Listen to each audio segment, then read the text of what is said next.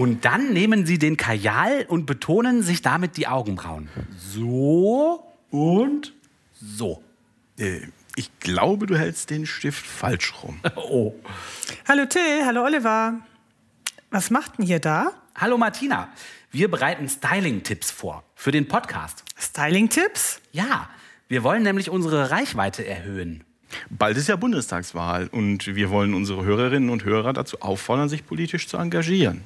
Es ist doch so, wenn einer Demokratie die engagierten Demokraten ausgehen, dann verkommt sie zuerst zur Bürokratie und dann zur Lobbykratur. Deshalb sollten wir uns alle engagieren. Wenn jeder ein klein wenig am politischen Prozess mitwirkt, dann wäre den Lobbyisten und den Hassmenschen ein Großteil ihrer Macht genommen. Okay, verstehe. Und wie kommt ihr von gesellschaftlichem Engagement zu Styling-Tipps? Naja, wir haben bei YouTube recherchiert. Kanäle mit Schminktipps haben die allermeisten Abonnenten. Viel mehr als wir. Und wir wollen schließlich, dass möglichst viele Leute mitmachen. Egal ob beim GBS, beim IBKA, beim Humanistenverband, einer politischen Partei oder einer zivilgesellschaftlichen Organisation. Macht Podcasts, schreibt Briefe, gebt euren Abgeordneten Feedback. Je mehr Leute sich nur ein kleines bisschen beteiligen, umso geringer wird der Einfluss der Schreihälse und der Lobbyisten. Und das schließt ja die Kirchenmuftis mit ein.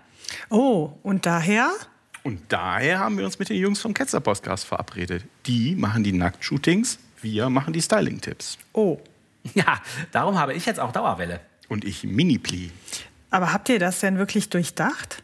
Äh, findest du das jetzt nicht gut oder was? Weil sich Jungs nicht schminken dürfen oder wie? Wie reaktionär. Nein, nein, das ist es nicht.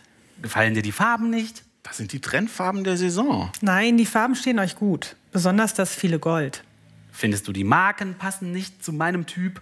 Das ist Maison de Cretin. Das ist die Neuentdeckung aus Paris. Nein, nein, das ist es alles nicht. Die Glöckchenwimpern sind trendy, die Glitzersträhnchen gelungen und die beleuchteten Hüte gefallen mir sehr gut. Aber? Ja, aber. Aber es ist ein Podcast. Ja, und? Audio, ein Audio-Podcast. Oh.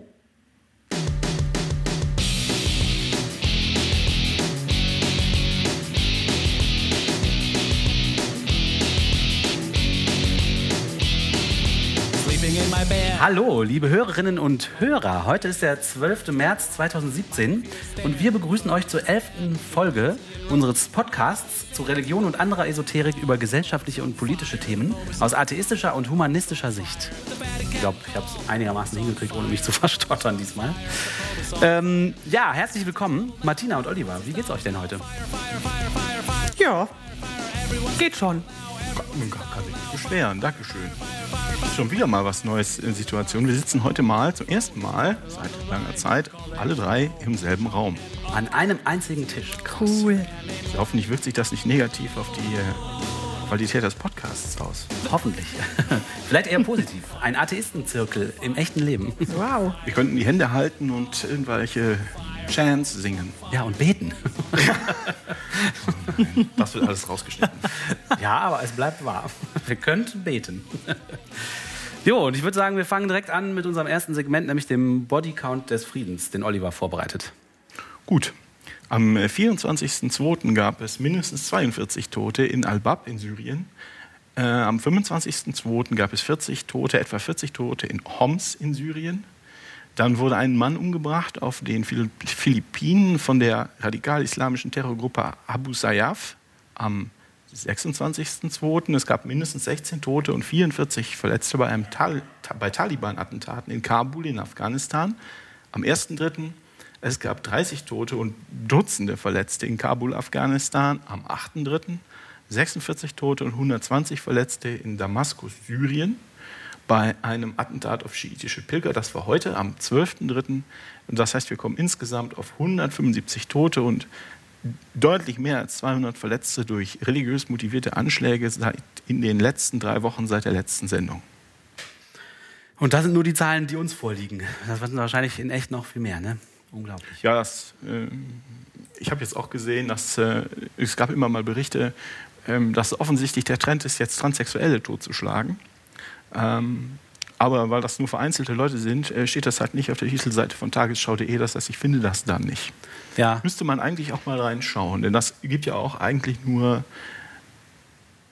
irrationalen Hass als Begründung für sowas, was ja auf jeden Fall schon mal religionsverdächtig ist. Das stimmt, ja. Und wo ist das passiert? Weißt du das? Zum Beispiel in New Orleans habe ich das gelesen. Hm. Und dann habe ich es auch noch woanders gelesen. Da muss ich vielleicht wirklich mal reinschauen.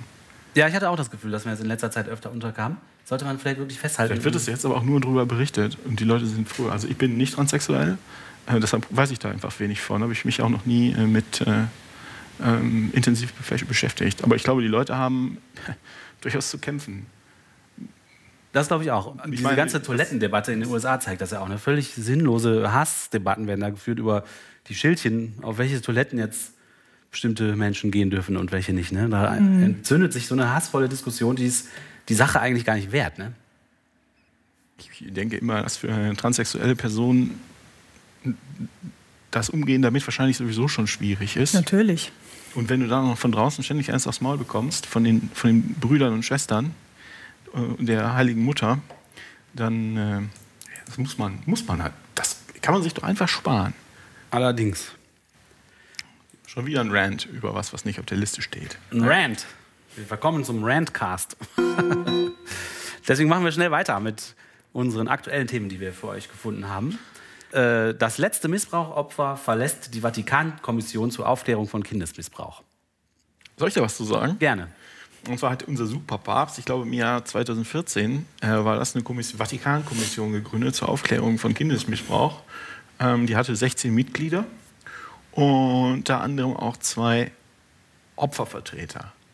Und die letzte Opfervertreterin, das ist Mary Collins oder Marie Collins, aus Irland kommt die, glaube ich, ist aus Frustration über mangelnde Kooperationsbereitschaft vatikanischer Behörden da ausgetreten und protestiert.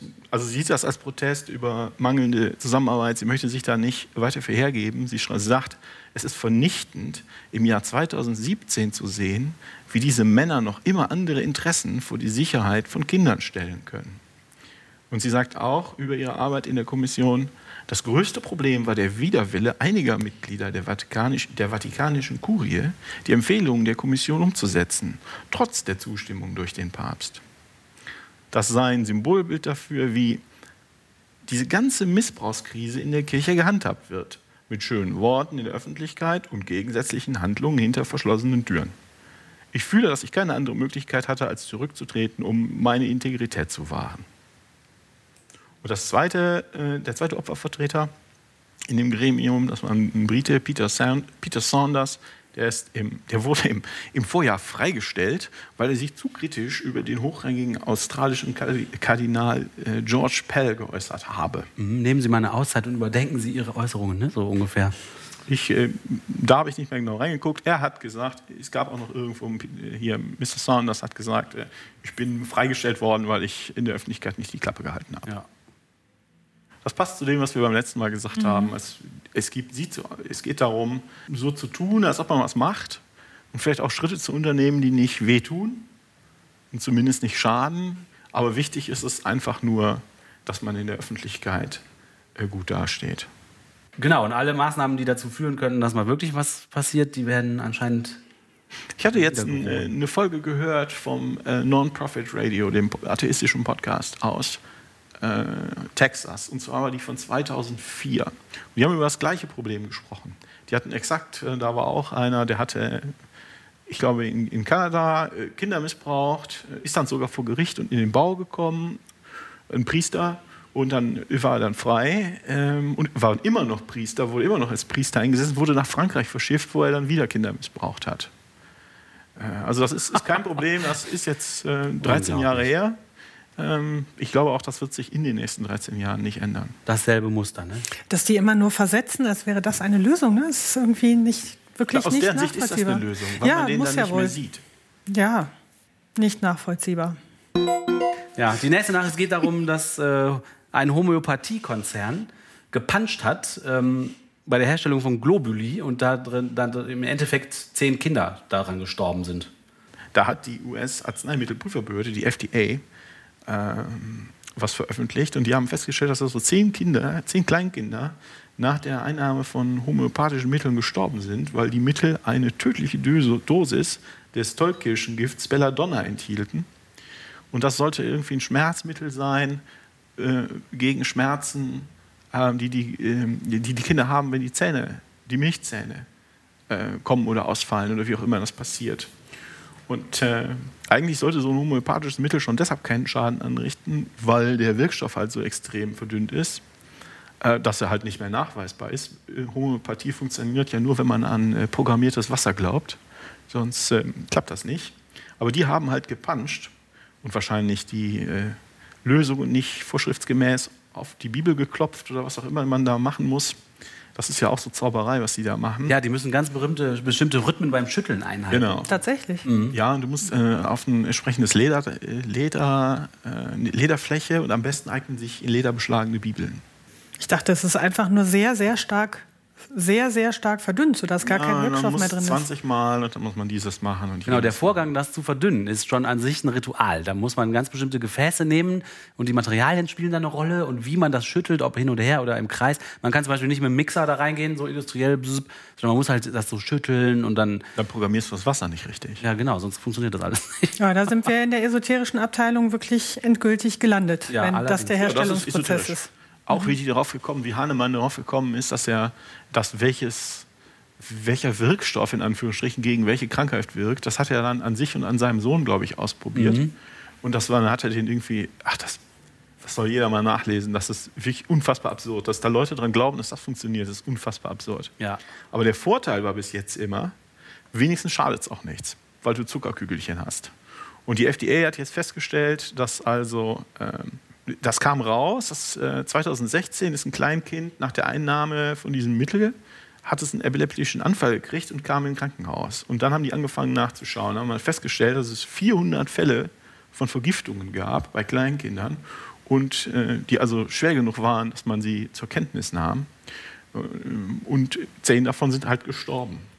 Das heißt, wenn das nächste Mal jemand äh, mir erzählt, dass Homöopathie sei die sanfte Alternative zur bösen, bösen Medizin, dann ähm, kriegt er von mir einen Einlauf. Ja, Und zwar am besten mit Belladonna. Aber die würden wahrscheinlich sagen, ja, äh, gegen korrupte äh, Pharmaindustrie kann man sich auch als bester Homöopath nicht verteidigen. Sind, die sind doch die. die ich habe mal wo gelesen, dass es in Deutschland, ähm, wie viel waren es? 9, 9 Milliarden Euro Umsatz im Jahr mit, ähm, mit äh, Esoterik-Kram gibt. Hoffentlich ist die Zahl jetzt nicht falsch. Ähm, ich habe das, das habe ich nicht vorbereitet, aber diese, äh, vielleicht ist sie auch viel höher, vielleicht ist es auch nur die Hälfte, aber es ist eine riesen Industrie. Ja. Die Ja, sind ja. die Pharma. Die sind die Pharma, vor der die, auf die die immer schimpfen. ja, das stimmt, das stimmt allerdings.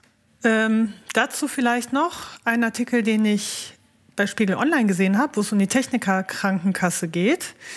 Äh, auch also die Krankenkassen oder einige Krankenkassen, private sowieso, aber auch äh, gesetzliche, äh, bezahlen ja homöopathische Behandlungen, was man auch nicht so richtig nachvollziehen kann. Überhaupt nicht. Nee, also hier äh, daran ähm, hier, ja, hängt sich jetzt nochmal der Artikel auf, dass die Techniker Krankenkasse äh, etwas ungeschickt getwittert hat. Wollen wir uns jetzt erst einmal alle beruhigen und dann mal in Ruhe über Homöopathie sprechen? äh, also scheinbar haben sie da vorher schon so eine kleine Diskussion gehabt über Homöopathie. Und äh, jedenfalls kommt dann hier in dem Artikel heraus, dass auch die Technikerkrankenkasse äh, keinerlei Belege dafür hat, dass das Ganze funktioniert. Vielleicht auch nicht schade ist, aber auch nicht funktioniert. Und hier eher äh, eben der Nachfrage folgt. Also aus Ja. reinen Marketinggründen, muss man sagen, äh, hier eben diese Produkte anbietet.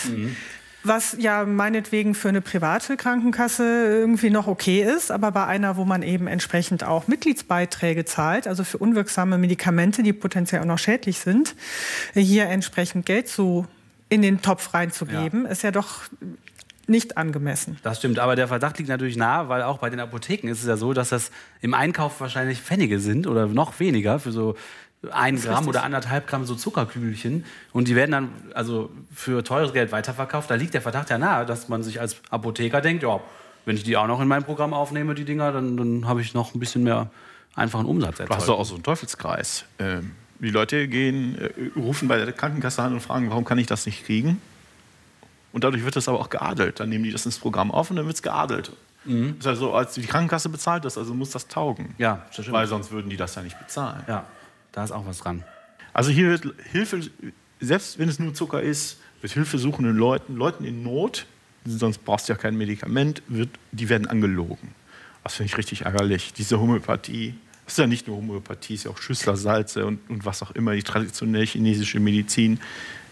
Die Leute werden angelogen. Ja, die Leute werden angelogen und dann, wenn es schief geht, sterben sie auch noch.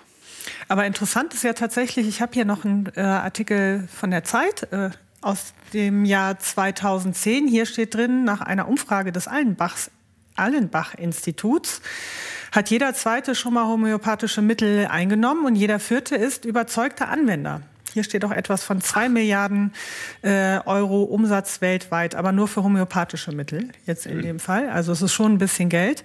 Und dass das aber doch die Leute so überzeugt, ist ja schon auch beachtlich. Allerdings. An der Stelle. Jetzt sind wir in der falschen Branche. Wenn wir viel Geld machen wollen, auf jeden Fall. Ich finde ja immer, man sollte mal vernünftige Studien äh, entwickeln und wissenschaftliche Methoden, mit denen man äh, Placebo-Effekt weiter erforscht. Weil das ist ja ein Phänomen, was man nicht wegdiskutieren kann. Aber man kann ja nicht dann irgendwie so eine Salzlampe drum, drüber stülpen und dann äh, ohne zu wissen, was und wie da überhaupt passiert, äh, annehmen, Homöopathie funktioniert. Ich finde eine wissenschaftliche Aufarbeitung von Placebo-Effekten und wie man sich das tatsächlich zunutze machen kann, systematisch anzugehen, das wäre mal eine coole Sache. Guter Punkt. Mhm. Da muss man wahrscheinlich extrem aufpassen, dass man nicht in so eine Ecke rutscht als Ja. Ich Wissenschaftler. bin aber überzeugt, dass es das auch gibt. Ja, weil dann hätte man Wir nämlich, nur nicht wissen. dann hätte man sozusagen die Homöopathie mit ihren eigenen Mitteln geschlagen, weil man die Wirkmechanismen dahinter auf einmal tatsächlich aufgedeckt hätte oder so. Das ist alles längst bekannt, wie das funktioniert. Ich bin ich überzeugt, was interessiert die einfach nicht. Ja, ist zu einfach, damit Geld zu machen. Ja, Wir wissen ja auch, dass der Gott nicht existiert. Das interessiert die ja auch nicht. ja richtig. UFOs. Also, nee, da wissen wir nicht, dass die ich- nicht existieren. Oder Nessie. Das ist, ach, das ist alles noch völlig offen. Nessie. Ja, kann doch sein. Das kann sein. da ist Nessie im UFO gelandet. Naja, gut. Kommen wir zum nächsten Thema. Ähm, wir hatten in einigen Folgen schon öfter darüber geredet, dass ja äh, seit ganz vielen Jahren der deutsche Staat äh, außerhalb der Kirchensteuer ganz viel Geld an die beiden großen Kirchen bezahlt, die sogenannten Staatsleistungen. Und äh, jetzt war es vor ein paar Tagen, nämlich am 9. März so, dass die Linkspartei einen Antrag eingebracht hat zur Überprüfung dieser staatlichen Leistungen an die beiden großen Kirchen. Und dieser Antrag ist aber abgelehnt worden Im Bundestag, nicht wahr? im Bundestag. Und zwar wurde der abgelehnt mit den Stimmen der Regierungskoalition. Die Grünen haben sich enthalten. Und äh, also hat der Bundestag die Forderung zurückgewiesen, beim Finanzministerium eine Kommission zur Evaluierung der Staatsleistungen seit 1803 einzurichten. Und die Linkspartei wollte ein, oder die Linksfraktion wollte einfach, dass man dem mal nachgeht und da mal drüber mal redet. Und die wollten die äh, Kommission auch nicht gegen die Kirche aufstellen, sondern da sollten Kirchenvertreter drin sein, äh, Historiker, Ökonomen und auch Vertreter der Länder. Das ist mittlerweile so, also diese Staatsleistungen äh, sollen nach äh, Artikel 144 im Grundgesetz äh, beziehungsweise nach der Weimarer Reichsverfassung seit 1919 beendet werden. Und es ist jetzt äh, mal wieder über eine halbe Milliarde geworden. In diesem Jahr, Jahr 2017 oder für das Jahr 2017 sind es wohl 524 Millionen Euro. 524 Millionen Und seit dem. Bestehen der Bundesrepublik Deutschland waren es insgesamt äh, 17 Milliarden Euro, die an die beiden großen Kirchen gezahlt worden sind für diese Staatsleistungen. Nun steht in der Weimarer Reichsverfassung, ähm, also dieser Artikel, der da fortbesteht, das ist der Artikel 138 Satz 1 der Weimar oder Abschnitt 1 der Weimarer Reichsverfassung, da steht, die auf Gesetz, Vertrag oder besonderen Rechtstiteln beruhenden Staatsleistungen an die Religionsgesellschaften werden durch die Landesgesetzgebung abgelöst. Die Grundsätze hierfür stellt das Reich auf. Und jetzt ist das äh, Argument natürlich sehr naheliegend. Da es kein Reich mehr gibt, kann auch niemand die Grundsätze für die Ablösung aufstellen. Wir müssen das also weiterzahlen. Ähm, ich hoffe, dass niemand wirklich so, ähm, so argumentiert. Aber es ist wirklich so, dass diese pauschalen Zuwendungen zahlen alle Bundesländer außer Hamburg und Bremen. Die äh, machen das einfach nicht. Und es geht ja angeblich um Enteignungen, aber äh, wenn man genauer hinguckt, war es die politischen Neugliederungen des Reiches nach den Revo französischen Revolutionskriegen. Und das wird oft argumentiert, ähm, das sei so eine Art Miete für eine Wohnung, die da bezahlt wird aus Kirchenkreisen. Also die, die Länder, die Deutschland was auch immer Deutschland 1803 war, hat äh, den Kirchen was weggenommen, obwohl es denen eigentlich gehörte, und bezahlt jetzt für die Miete, für die Grundstücke und so weiter und Aha. so fort. Und ähm, eigentlich war es aber halt, da wurde nichts verstaatlicht, sondern das waren die Reichslehen ähm, der Fürstbischöfe, die eingezogen worden sind und neu vergeben worden sind. Und man hat dann diese Staatsleistung, ich glaube, das haben wir auch schon mal gesagt, mhm. ähm, als quasi als persönliche Pension für die, für die Fürstbischöfe mhm. äh, gemacht, damit die nicht verarmen. Mit, das mit der Miete für eine Wohnung, das ist halt unlauter, das stimmt überhaupt nicht. Mit der gleichen Argumentation könnte jetzt auch Italien Miete von Deutschland verlangen für die germanischen Provinzen. Oh ja. Oder Deutschland könnte Miete von Polen verlangen für Pommern. Da kommt ja auch keiner drauf. Das ist ja völlig schwachsinnig. Ja. Aber für die Kirchen, die wirklich mit diesem Argument um die Ecke kommen, gibt es natürlich eine Extrawurst. Da können die sich ja freuen. Und das ist wahrscheinlich in Deutschland eine ziemlich einmalige Situation auf der Welt, oder? Es ist keine einmalige Situation, wenn du eine Staatskirche hast. Wir haben de facto zwei Staatskirchen. In der Verfassung steht, es gibt keine Staatskirchen, aber da die, die, die so rumdefiniert, die so lange definiert, welche ähm, Kriterien äh, eine Religionsgemeinschaft erfüllen muss, äh, damit die Unterstützung des Staates erhält, dass überhaupt noch zwei übrig bleiben. Mhm. Ja. also, ne? Und das ist auch interessant, dass zwei Bundesländer es einfach nicht machen, Hamburg und Bremen. Daran zeigt sich ja, dass äh, nichts passieren würde, wenn die anderen auch aufhören ja, würden. Da weiß ich aber nicht, warum die das nicht machen. Es kann einfach sein, dass damals da nichts enteignet wurde. Ah ja, mhm, das kann natürlich sein. Klar. Aber wieso, wieso wird das jetzt hier nicht angefasst? Gut, wir haben noch immer diese Verquickung äh, mit den Kirchen und den Regierungen. Aber haben die Kirchen da vielleicht auch so Druckmittel in der Hand, dass sie sagen, dann machen wir dies und jenes aber nicht mehr? Das ist halt die Frage. Sie sind einfach unfassbar gut organisiert in, und vernetzt. in politischen Kreisen. Hm. Das glaube ich auch. Ich habe angefangen, dieses Buch von Carsten Frerk zu lesen, äh, Kirchenrepublik Deutschland. Oh je. Und das ist echt also krass, Buch, ja, gut recherchiert. Krass. Und da wird einem äh, mal deutlich, wie sehr äh, Sachen verquickt sind. Also wie sehr dieselben Personen verschiedene Ämter innehaben in der Politik oder auch in so Ausschüssen von der Kirche und dass sie sich alle kennen und dass die dann auch, also die Büros, wie gesagt, diese Lobbybüros der beiden Kirchen direkt im Bundestag, äh, die dann schon die Themen aufgearbeitet haben für die Abgeordneten und so. Also wenn man das liest und ich bin noch gar nicht durch, dann äh, wird einem klar, dass das also echt heftig ist, wie sehr das miteinander alles ver verwoben ist. Mhm. Auf der Personalebene und auf anderen Ebenen. Wenn man die richtigen Leute in die richtigen Ausschüsse tut, dann, tut, dann stimmen die das wahrscheinlich einfach immer nieder. Klar, wenn es in ihrem Interesse auch ist, ist das ja dann nachvollziehbar. Ne? Ja. Also ich hatte mir das mal angeguckt, wie das bei Fovit, äh, das ist eine aktuelle Meldung, die ist von Fovit.de gekommen und die jetzt hier diese 524 Millionen gezählt hat. Das ist ja eine, eine großartige Quelle und Fovit.de hat jetzt ja vor ein paar Monaten echt nochmal Kohle draufgelegt auf den Ofen und die bringen jetzt ja alle paar Tage was Interessantes raus. Und die haben mal geguckt, wie viel denn in den Bundesländern pro Kopf der Bevölkerung in Euro bezahlt wird an die Kirchen. Und das ist interessanterweise, äh, Spitzenreiter ist hier Sachsen-Anhalt. Da bezahlt man 15 Euro pro Person an die Kirchen, gefolgt von Rheinland-Pfalz und Thüringen mit äh, 14 Euro und 13. Nein, 14 Euro Rheinland-Pfalz und Thüringen 11,30 Euro. Und das Saarland zahlt 66 Cent pro Einwohner. Mhm. Also im, in Baden-Württemberg sind es 120 Millionen Euro, die äh, Baden-Württemberg fast gleich verteilt an die evangelische und katholische Kirche äh, überweist. Am zweitgrößten ist, glaube ich, Bayern mit knapp 100 Millionen. Und wenn man dann kann man auch noch mal gucken und sich das pro Kirchenmitglied angucken. Also die, nicht, nicht quasi nicht die Kostenseite, sondern die begünstigten mhm. Seite. Und da stellt man fest, dass in Sachsen-Anhalt jeder Protestant mit 95,30 Euro gefördert wird und jeder Katholik mit 73,40 Euro. Boah. Ui. Und die nächstgrößeren sind wieder Thüringen in den mittleren 30ern, Mecklenburg-Vorpommern. Jeder Evangele, äh, jedes evangelische, das evangelische Kirchenmitglied kriegt dort 47,16 Euro geschenkt und die Katholiken nur 11,70 Euro. Weiß nicht. Also das ist sehr unterschiedlich. Das ist auch wirklich ganz unterschiedlich verteilt. In Saarland Protestanten 40 Pfennig, Katholiken 90 Pfennig. Das Saarland hat da einen deutlich besseren Deal gemacht. Ja. Wahnsinn. Wahnsinn. Also ich kann mir auch nicht vorstellen, dass in. Ich, okay, das weiß ich wirklich nicht. Ne? Aber was war denn in Sachsen-Anhalt? Sind die denn da katholisch? Ja, das ja. fragt man sich. Was, was wurde ja, denn da enteignet? Ja. 1803, weiß ich nicht. Und was war in der Zeit von der DDR? Haben die das auch die ganze Zeit durchbezahlt? Wohl kaum. Ja, deshalb müssen die jetzt vielleicht mehr zahlen. Nachzahlen. Oder die haben- Ja, I don't know. Oder die haben weniger äh, Anhänger der Kirchen Dann bei gleicher Zahlung oder bei Aber nein, die sind Zahlung. auch ähm, pro Kopf der Bevölkerung an der Spitze mit 15 Euro. Sachsen-Anhalt, Rheinland-Pfalz, Thüringen und dann Baden-Württemberg. Ja, aber das heißt, viele, also alle zahlen in Sachsen oder Sachsen-Anhalt und es gibt aber vielleicht nur ganz wenige, die in den Kirchen sind. Genau, und dann steigt natürlich der Beitrag, den jedes einzelne Mitglied also Ja. begünstigt. Genau. Ja, aber auch in der, von der Zahlungsseite pro Einwohner, Ah ja, Ah, sind die auch soweit. ah pro okay. Staatsbürger Ja, oder pro Einwohner Ja, ja, sind, ja. Die, ja- sind die am höchsten. Ah, okay. Verstanden. Berlin 3 Euro, Nordrhein-Westfalen 1,26, kommt man billig davon. Ja.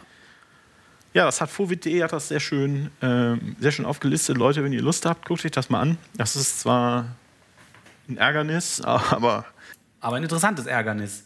Gut, ja, das da zu gibt es das letzte, die letzte Grafik, die sie haben, ist ähm, die, die Höhe der Staatsleistung, die Gesamthöhe, wie die sich, äh, wie die sich im Laufe der Jahre entwickelt. Und das ist also ganz steil nach oben gehend. Krass. Vorwit übrigens, liebe Hörerinnen und Hörer, heißt Forschungsgruppe. Wettanschauung in Deutschland. Genau. Die Homepage ist super interessant. Ja, dann würde ich sagen, kommen wir zum nächsten Thema. Und zwar habe ich gedacht, weil in unserem Titel heißt es ja, wir sind ein Podcast über Religion und andere Esoterik, bringe ich mal eine winzige Nachricht, die vielleicht einfach nur ein bisschen lustig ist, aus der Welt der Esoterik. Und zwar haben sich Hexen und Zauberer zusammengetan und wollen jetzt den äh, neuen amerikanischen Präsidenten Trump mit einem Fluch belegen. Und äh, weil mehr hilft mehr, haben die eine Facebook-Gruppe gegründet und ich glaube auch in anderen Medien sich zusammengetan und eine Anleitung veröffentlicht, wie das genau geht. Und es können nämlich auch ganz normale Leute mitmachen. So ihr zum Beispiel zu Hause, liebe Hörerinnen und Hörer, könnt mithelfen, Trump zu verfluchen, wenn ihr euch an die einfache Anleitung haltet. Ich kann ja mal ein paar Auszüge vorlesen, weil es wirklich äh, ganz lustig ist. Also es braucht gewisse Zutaten, zum Beispiel ein unvorteilhaftes Foto von Donald Trump in Passfotogröße. Also jedes. Sehr gut, genau. Eine kleine orangene Kerze, Warum denn orange?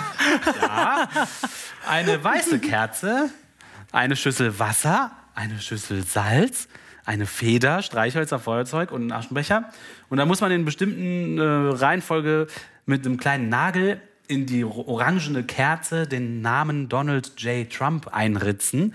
Dann muss man die Tarotkarte des Turm aufstellen. Dann muss man ein Schutzgebet sprechen und den Segen eines persönlich bevorzugten Geistes oder Gottes erbitten. Also jeder kann Okay. da seinen an, anbeten. Dann entzündet man die Kerze. Kann ich Erzengel Metra Metatron haben? ja, das gerne. ist mein Lieblings Oder das Spaghetti-Monster oder das ist egal. Also die Zauberer Okay. und Hexen sehr offen. Und dann muss man irgendwie sowas sagen wie, ich rufe euch, um zu bannen, Donald J. Trump, J. Trump, äh, auf dass seine Pläne zum Scheitern verurteilt werden, auf dass keiner menschlichen Seele oder keinem Baum, keinem Tier, bla bla bla bla bla, schaden möge, verbannt ihn, sodass er unserer Gemeinschaft äh, nicht zerbrechen kann, auf dass er sich nie unserer Freiheit ermächtige, bla bla bla bla bla. Dann muss man die Turmkarte umdrehen, dann muss man seinen eigenen Namen sagen, dann muss man das Foto verbrennen und abschließend alle beiden Kerzen wieder auslöschen. Und dann, wenn ihr das alles gemacht habt, dann sind wir vielleicht bald Trump los. Wer es glaubt. Und meinen die das ernst? Das weiß ich nicht. Also die selber, die veröffentlichen das so mit dieser Anleitung. Ich, also das sieht nicht nach Satire aus. Aber ich fand das recht witzig, weil ich natürlich nichts davon ernst nehmen kann. Wie? Warum denn nicht? Ja, weil ich Ja, nicht. Was war das denn? Also Also, das ist ist so, einfach nicht offen ähm, genug. Ja, das finde ich aber auch. Ich will ja natürlich niemanden verurteilen. Man muss aber auch aufpassen, dass der nicht einfach davon noch üblere Rückenschmerzen kriegt oder sowas und immer schlechter gelaunt ist und dann Mexiko bombardiert oder sowas. Ja. Eigentlich sollte es dem ja gut gehen. Der soll ja auf seinem Boot irgendwo Weit weg. rumfahren und einfach glücklich sein und alle in Ruhe lassen. Nein, das eigentliche Ähnlich Problem. Erika Steinbach. Ja, Pension, geh in Pension, hab ein schönes Leben. aber das eigentliche Problem mit solchen Anleitungen oder Aufrufen ist natürlich, dass die Leute, anstatt sich wirklich zu engagieren, so kleine Rituale zu Hause machen. Jo. Anstatt mal draußen hinzugehen und in den richtigen Verein einzutreten oder ein Plakat zu malen und sich auf die Straße zu stellen oder sowas. Ne? Jopp. So. Dann kommen wir jetzt zu der Statistik des Monats. Heute geht es um äh, die Akzeptanz der Evolution. Ja, das ist ja ein Thema, mit dem wir uns hier schon öfter beschäftigt haben. Gibt es überhaupt oder wird die Evolution überhaupt anerkannt? Gerade bei den, bei den Evangelikalen ist ja die Evolution sehr stark umstritten und wird äh, geleugnet. Äh, aus dem Jahr 2009 gibt es eine Studie, bei der Lehramtsstudenten gefragt wurden. Also es ist schon ein bisschen älter. Es wurden dann nochmal zusätzliche Daten 2011 veröffentlicht und jetzt wurde das auch bei äh, Fovid nochmal aufgegriffen. Also es wurden Lehramtsstudenten befragt, äh, mit unterschiedlichen Aussagen äh, konfrontiert, mit denen man herausfinden wollte, also denken diese, dass die Evolutionstheorie zutreffend ist oder eben auch nicht. Und es kommt hier heraus, zur Frage, die Evolutionstheorie basiert auf Spekulation und nicht auf stichhaltigen wissenschaftlichen Beobachtungen und Untersuchungen, zum Beispiel bei diesem Item, dass von den evangelischen Lehramtsstudenten 18 Prozent, jetzt muss ich gerade noch mal gucken, hier zustimmen. Also, dass das. Eine gut formulierte Frage. Ja. Oder ein gut formuliertes Item. Also, die stimmen zu, dass das eben nicht auf wissenschaftlichen Beobachtungen und Untersuchungen basiert. Mhm. Bei den katholischen 15 Prozent, nicht kirchlich immerhin noch 10 Prozent. Ich bin etwas überrascht. Äh, bei den muslimischen in Deutschland 21 Prozent und in der Türkei 53 Prozent. Jetzt muss man aber ehrlicherweise sagen, dass es äh, bei den also bei den Zahlen, die hier zugrunde liegen, tatsächlich nur 39 muslimische Lehramtsstudenten sind oder Lehramtsstudierende, Ach. die hier befragt wurden. Also ein bisschen mit Vorsicht zu genießen. Es waren sehr viel mehr evangelische und katholische, jemals so etwas über 400. Also es ist eine recht kleine Gruppe. Die in der Türkei allerdings, jetzt muss ich gerade noch mal schauen, das waren etwas mehr. 236. Ja, danke. Mhm. Genau. Das, das, das waren ungefähr acht, die gesagt haben, ja, doch, das ist Spekulation. Na gut. Also von daher viele, aber muss man eben äh, muss man das so ein bisschen mit Vorsicht genießen. Aber nichtsdestotrotz finde ich es nochmal interessant, eben hier das nicht immer bei den Evangelikalen so anzusiedeln, sondern eben mal zu schauen, wie ist das eben auch bei den anderen Angehörigen bestimmter Glaubensrichtungen. Ja, und da sind auch Studenten befragt worden. Ne? Von Studenten hätte ich auch nicht erwartet, dass selbst bei den Nichtkirchlichen 10% der Meinung sind, dass die Evolutionstheorie auf Spekulationen basiert. Das hat mich auch überrascht. Jetzt muss ich auch noch mal fragen, jetzt hast du in die, äh, Martina, du hast in, in unser großartiges Dokument, was hier unser Outline ist, reingeschrieben, dass äh, 76 Prozent der türkischen und 59 Prozent der deutschen äh, muslimischen Lehramtsstudenten die Aussage abstreiten. Ja, also insgesamt ist es, also die Studie war so angelegt, ich glaube, die hatten 14 Aussagen und wenn sieben oder mehr in diese Richtung gingen, mh, hm, da lehnt jemand die Evolutionstheorie ab, dann wurde das so gewertet. Also das war jetzt nicht nur dieses eine Item, wir haben hier zum Beispiel noch ein, äh, eine weitere Aussage der, der eben widersprochen werden konnte oder zugestimmt werden konnte. Über Millionen von Jahren hat sich der Mensch aus affenartigen Vorfahren entwickelt. Also hier haben wir ja so diese direkte Beziehung Mensch-Affe, die natürlich aus religiöser Sicht durchaus problematisch erscheinen kann. Und hier widersprechen 76 Prozent der Befragten aus der Türkei, die muslimischen Glaubens sind, 59 Prozent der äh, muslimischen Lehramtsstudenten in Deutschland, 14 Prozent der evangelischen, 8 Prozent der katholischen und der nichtkirchlichen nochmal 9 Prozent. Also es kommt ja immer auch darauf an, wie die Items hier formuliert sind. Also ich glaube, dass hier diese eben wirklich der Zusammenhang Affe Mensch, dass der mhm. nochmal so eine stärkere Emotionale. Emotion, genau, Emotion hier auslöst oder eine Unvereinbarkeit auch eben mit dieser äh, besonderen Stellung des Menschen. Ne? Ja, aber was kann ich meine, das sind ja erschreckende Zahlen. Die Leute sollten doch eigentlich, wenn die erstmal Lehrer sind, Vorbilder sein ähm, auch für Leute aus ihrer Community, wenn man das so nennen kann. Und da kannst du gerade noch Sprachlehrer werden. Und dann streitet sie ab, dass äh, der Mensch sich aus einem affenartigen Vorfahren Genau, da kannst du nur irgendwo eingesetzt werden, äh, wo du halt keinen Schaden anrichtest. Das heißt, es fragt dich niemand je danach. Ja. Vielleicht im Kindergarten oder sowas. Äh, aber vielleicht auch da schon nicht. Naja, gerade da, das fängt ja ganz früh an, ne? was du denen dann erzählst. Das prägt sich ja auch äh, durchaus ein. Ne? Da ist ja auch gerade die Giordano Bruno Stiftung wieder sehr aktiv, ne? auch mit Materialien, die sie für, also ja, auf jeden Fall für die Schule erstellt haben. Ich meine aber auch sogar für, auch schon für die Kinder davor, mhm. äh, die das eben genau erklären, wie das alles so wirklich abgelaufen ja, ist. Ja, da hatten wir doch auch vor ein paar Folgen mal einen Link zu YouTube, zu einem Video von den Evo Kids, was ja auch eine Initiative der Giordano Bruno Stiftung, mhm. glaube ich, ist. Ja, genau. Wo die Evolution für Kinder in so einem Zeichentrickfilm erklärt wird auf YouTube. Das fand ich ja auch sehr gut. Und die haben da auch eine türkische, türkischsprachige Variante von gemacht, als Geschenk für Erdogan. Ja, das, war, das stimmt, ja, genau. Da können wir vielleicht den Link Aber was mache ich denn, wenn jetzt jemand kommt und sagt, äh, das ist nur Theorie? Oder die beliebte Frage ist, wenn du sagst, ja, natürlich haben äh, Menschen und Affen gemeinsame Vor, äh, Vorfahren, dann sagen die ja immer, ja, warst du denn dabei? Wie kannst du das wissen? Ja, dann muss ich, ich, wie kannst du das denn überhaupt wissen? Du warst noch nicht dabei. Mhm. Da muss ich dagegen halt, habe ein Buch, wo das Gegenteil drin steht. Genau, und dann sage ich, ich habe auch ein Buch, wo das drin steht. Dann sagen die, warum soll ich dem Buch glauben und dem nicht? Ne? Für die läuft es auf eine Diskussion über Bücher hier genau. hinaus. Genau, ja. genau.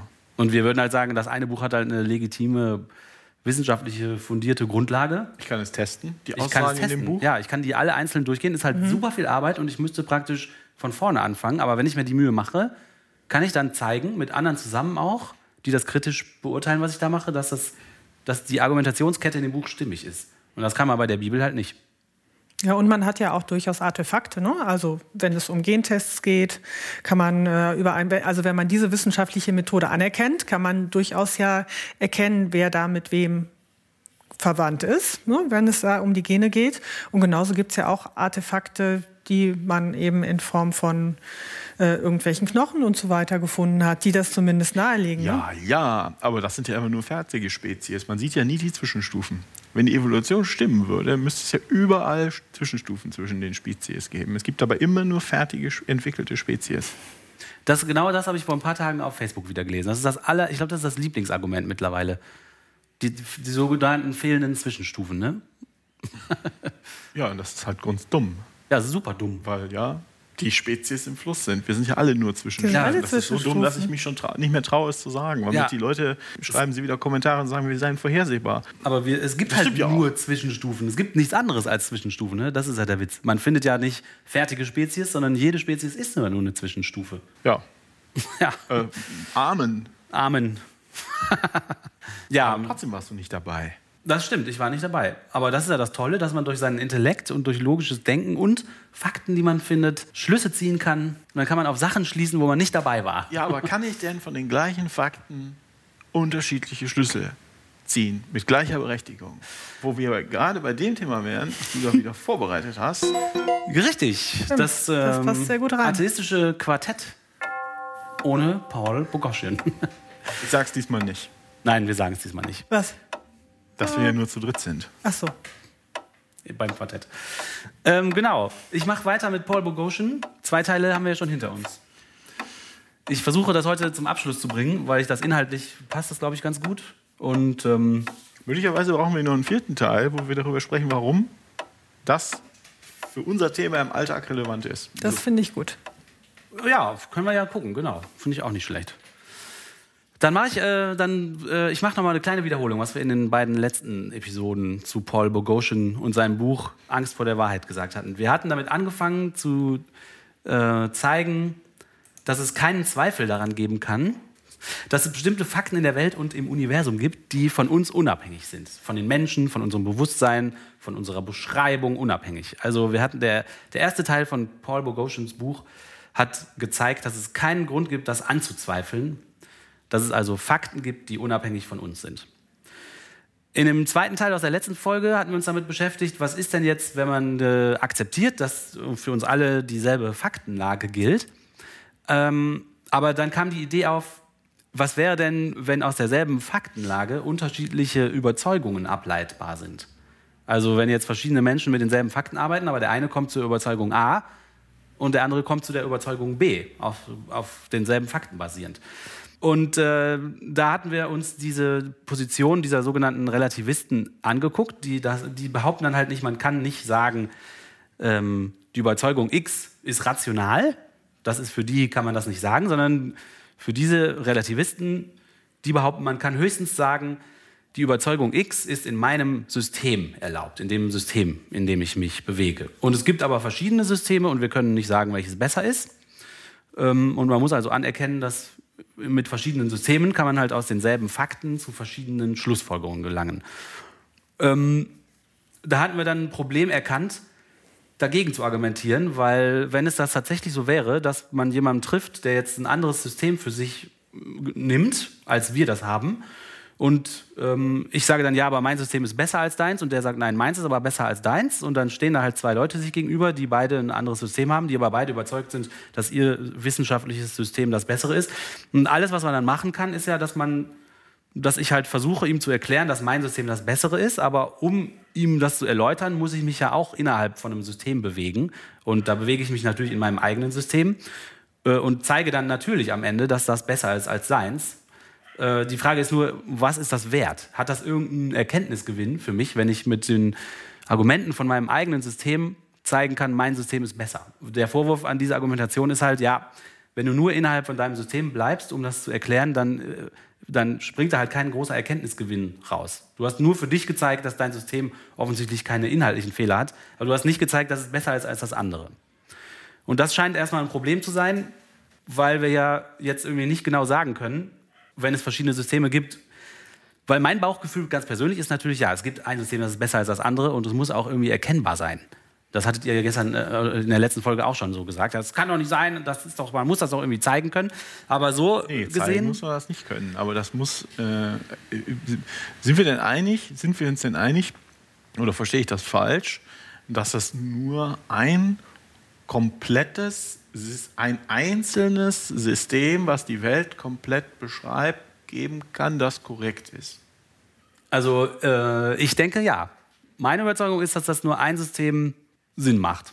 Aber man muss ja jetzt schon mal, man muss ja schon sagen, dass das ist ja auch immer, also viele Dinge sind ja auch ein Zwischensystem, so wie wir auch Zwischenprodukte sind. Also vieles wissen wir ja auch noch nicht. Das stimmt. Das heißt, ein System, wenn, wenn ich jetzt auch in der Wissenschaft, ne, es gibt vielleicht ein System, da sind Personen anhängig und dann kommt halt ein neues System. Und auch in der Wissenschaft gibt es da halt diesen Streit an der Stelle. Also so klar, glaube ich, ist das nicht immer unbedingt. Nein, es ne? ist auch gar nicht klar, mhm. welches jetzt gilt. Aber die, meine Frage war, sind wir erstmal einig, dass es also, wenn ich wirklich ein komplettes Modell baue, wenn ich jetzt mal von, von System auf Modell übergehen darf, falls wir die hier synonym benutzen darf, wenn ich wirklich ein Modell baue, das die Welt komplett erklärt, dass das, was es unendlich komplex sein dürfte und deshalb gar keinen Sinn macht, das zu probieren. Aber man kann ja irgendwo in der Ferne anfangen und sich immer näher heranrobben. Gäbe es dann nur eins, das korrekt wäre? Die, die Frage ist, äh, also die Frage hier in dem Buch ist, wenn es jetzt verschiedene gäbe, gäbe es dann für uns eine Möglichkeit zu entscheiden, welches von den beiden besser ist. Ja. Ja, ob, wir das, ob wir die Wahrheit komplett erkannt haben oder nicht, ist dann nochmal eine ganz Aber andere wir Frage. Wir müssen erstmal rauskriegen, was besser bedeutet. Besser bedeutet halt, dass es die Wahrheit besser abbildet, dass ja. es der Wahrheit näher kommt, dass es besser dafür geeignet ist, zum Beispiel Vorhersagen zu treffen und Phänomene zu erklären. Mhm. Ja gut, jetzt würde ich als Christ natürlich sagen, als überzeugter Christ, das besser bedeutet, ähm, das sorgt dafür, dass meine unsterbliche Seele gerettet wird. Das ist ja das Ziel, was ich im Leben habe. Genau. Ja, aber das ist ja auch legitim. Denn wenn man da zwei Ansätze für hat, kann man ja immer noch schauen, dass da. Wir aber, das können wir dann aber schlecht vergleichen, was besser ist. Ja, das war ja genau das Beispiel von der letzten Folge mit dem Bellamin, äh, dem Kardinal äh, und dem Galileo. Ah. Und der Galileo sagt, guck doch mal durch mein Fernrohr durch, dann siehst du, dass ich recht habe, wie die Welt aufgebaut ist. Und der Bellamin sagt, nee, ich gucke nicht durch ein Fernrohr, weil ich gucke in meine Bibel. Und da stehen sich dann offensichtlich zwei solcher mhm. epistemischen Systeme gegenüber und jeder sagt, meins ist aber besser. Und die Frage ist jetzt, gibt es die Möglichkeit von außen das zu erkennen oder gibt es, gibt es für mich die Möglichkeit auch aus meinem Standpunkt heraus als Wissenschaftler zu sagen, die Wissenschaft ist besser, weil. Und der Bellamin könnte sagen, die Religion ist besser, weil. Und wenn man das dann zeigt, hat dann, wie entscheidet man dann, wer recht hat? So. Das scheint also schwierig zu sein, aber der Paul Boghossian zeigt auch einen Weg auf, dieses Dilemma zu, um, äh, zu lösen. Und zwar, ähm, und zwar macht er das so. Äh, das ist sozusagen Paul Boghossians Argument gegen den epistemischen Relativismus. Also gegen die Meinung, dass es von derselben Faktenlage auch verschiedene Schlussfolgerungen möglich sind. Wir erinnern uns, ein epistemisches System, also das System, mit dem ich die Welt erkenne, unser wissenschaftliches System nenne ich es jetzt mal. Also ein so ein epistemisches System besteht ja aus Prinzipien und Sätzen über Umstände, unter denen bestimmte Überzeugungen gerechtfertigt sind. Ja, also ein epistemisches System besteht aus so verschiedenen Regeln und Sätzen, die halt uns sagen, welche, welche Schlussfolgerungen sind jetzt erlaubt und welche Schlussfolgerungen sind Quatsch. Mhm. Daraus besteht sozusagen so ein wissenschaftliches System oder weltanschauliches System oder Erkenntnissystem. Ähm, und wir erinnern uns auch, dass der Relativist jetzt behauptet, dass wir nicht mehr behaupten können, Beobachtung X rechtfertigt Überzeugung Y, so wie wir das normal sagen würden. Der Relativist sagt, wir müssen formulieren, Überzeugung Y ist in meinem epistemischen System durch Beobachtung X gerechtfertigt. Ja, das ist ja dieser Relativismus. Und wenn man das aber zu Ende denkt, heißt das, dass alle spezifischen Beurteilungen falsch sind, behauptet der Relativist. Weil ich kann nicht einfach sagen, Beobachtung X rechtfertigt Y, sondern ich muss halt immer das, äh, das ist immer falsch, weil ich muss halt immer sagen, nur in meinem System ist das gerechtfertigt.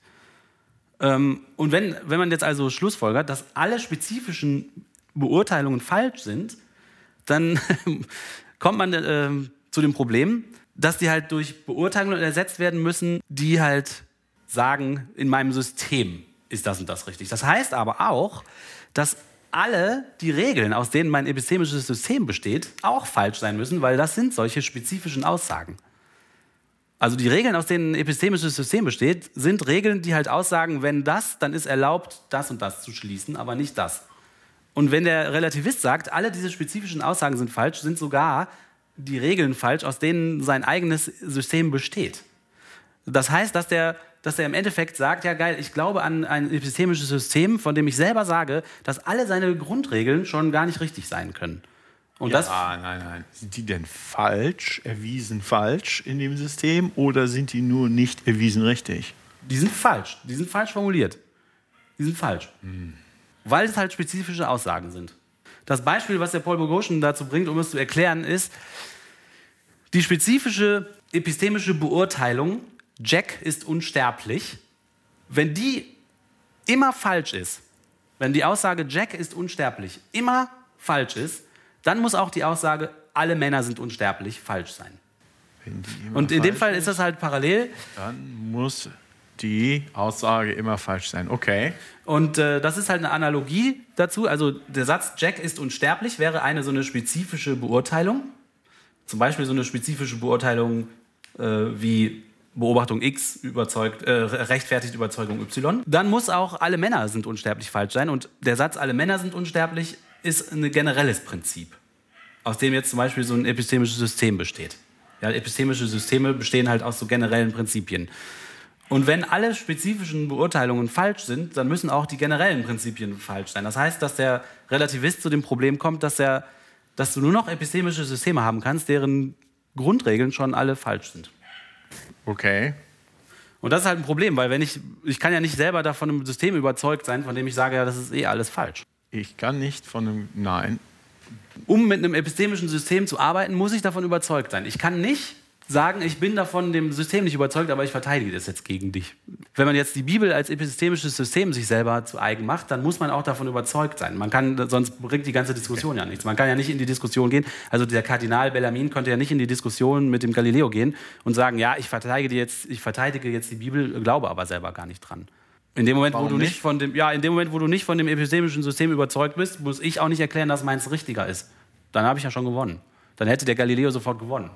Also wir gehen davon aus, dass Überzeugung das Ziel ist. Überzeug dass man von seinem eigenen epistemischen System überzeugt ist, ist zumindest die Voraussetzung dafür, dass man mit dem anderen das verteidigen will, kann.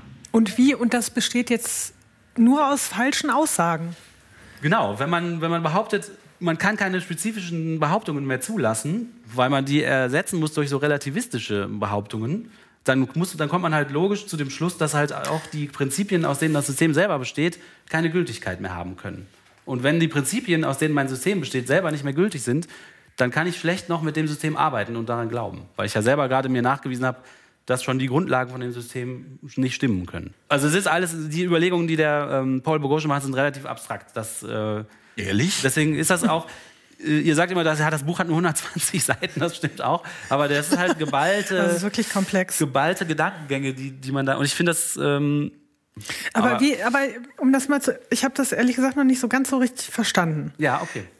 Also wenn ich jetzt, also mein System, ne, mein epistemisches System, dem ich anhängig bin, also da müssen alle Aussagen zutreffen oder, nee, oder so, du suchst ja ein epistemisches System jetzt zum Beispiel aus äh, und du würdest dann ja sagen, ja, ich bin überzeugt, dass mein System ein gutes System ist. Du, du suchst ja. ja jetzt kein Weltbild aus, von dem du selber sagst, ja, das ist eigentlich Quatsch.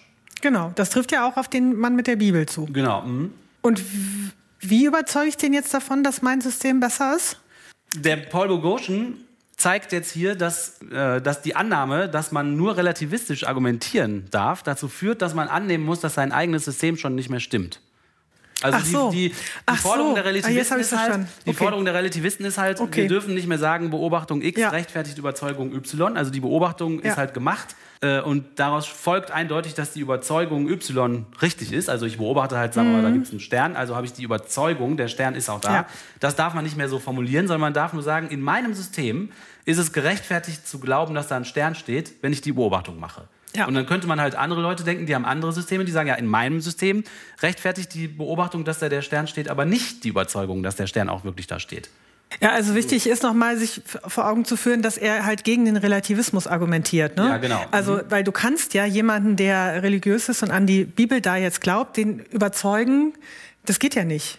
Also das, geht vielleicht, aber es geht nicht in jedem Fall. Dafür gibt es ja keine Garantie. Genau. Und man kann auch nicht immer, auch wie gesagt innerhalb der Wissenschaft, auch nicht immer sofort äh, entscheiden, welches das bessere System ist. Es gibt ganz viele Modelle oder, äh, oder also Beschreibungen von Systemen, die auch in der Physik zum Beispiel bestimmt nochmal revidiert werden oder auch sich irgendwie äh, gegeneinander aufheben. Also was vorher Ja. nicht äh, so zusammenkommt, was man eben noch nicht weiß. Okay, aber er stimmt, er argumentiert natürlich sehr stark dafür, es kann nicht das eine und das andere sein. Genau, also der sagt, man kann also die, die Forderung der Relativisten, Das ist ja sein Punkt. alle Behauptungen so rela zu relativieren, macht halt keinen Sinn, weil wenn man die Forderung, äh, dass man alle Aussagen so relativiert, wirklich durchsetzen würde, dann würde man so weit relativieren, dass hinterher die Grundfesten des, des eigenen Systems sich auflösen in Ja. widersprüchliche Sachen. Ja, das, Das ist ja nachvollziehbar. das heißt, er hat einen Widerspruch gefunden in der Argumentation. Damit müssten die Relativisten jetzt nach Hause gehen und sich schämen. Genau, das zeigt einfach, ähm, ist das jetzt erledigt als, als Genau. Metasystem. Genau, das zeigt einfach, wenn man das wirklich durchzieht, den Relativismus, äh, dann hat man, hat man hinter zerfällt es einem zwischen den Fingern. Ja, gibt es denn da Leute, die das wirklich, die dem wirklich anhängen? Also ich meine, Ja, ja, ja, es gibt tatsächlich, ja, ja. die Leute kommen doch morgens nie aus dem Haus. Die schaffen es ja nicht mehr, sich die Schuhe zuzubinden morgens. ja. Weil es könnte ja sein, dass die Schuhe gar nicht da sind. Ja.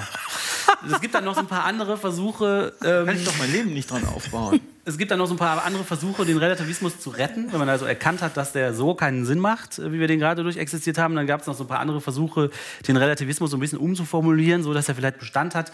Da gibt es dann äh, den Versuch, ein epistemisches System zu, nicht mehr zu beschreiben als ein Set von von Anweisungen und Regeln, sondern als äh, ein epistemisches System ist dann wäre zum Beispiel ein Set von un unvollständigen Behauptungen.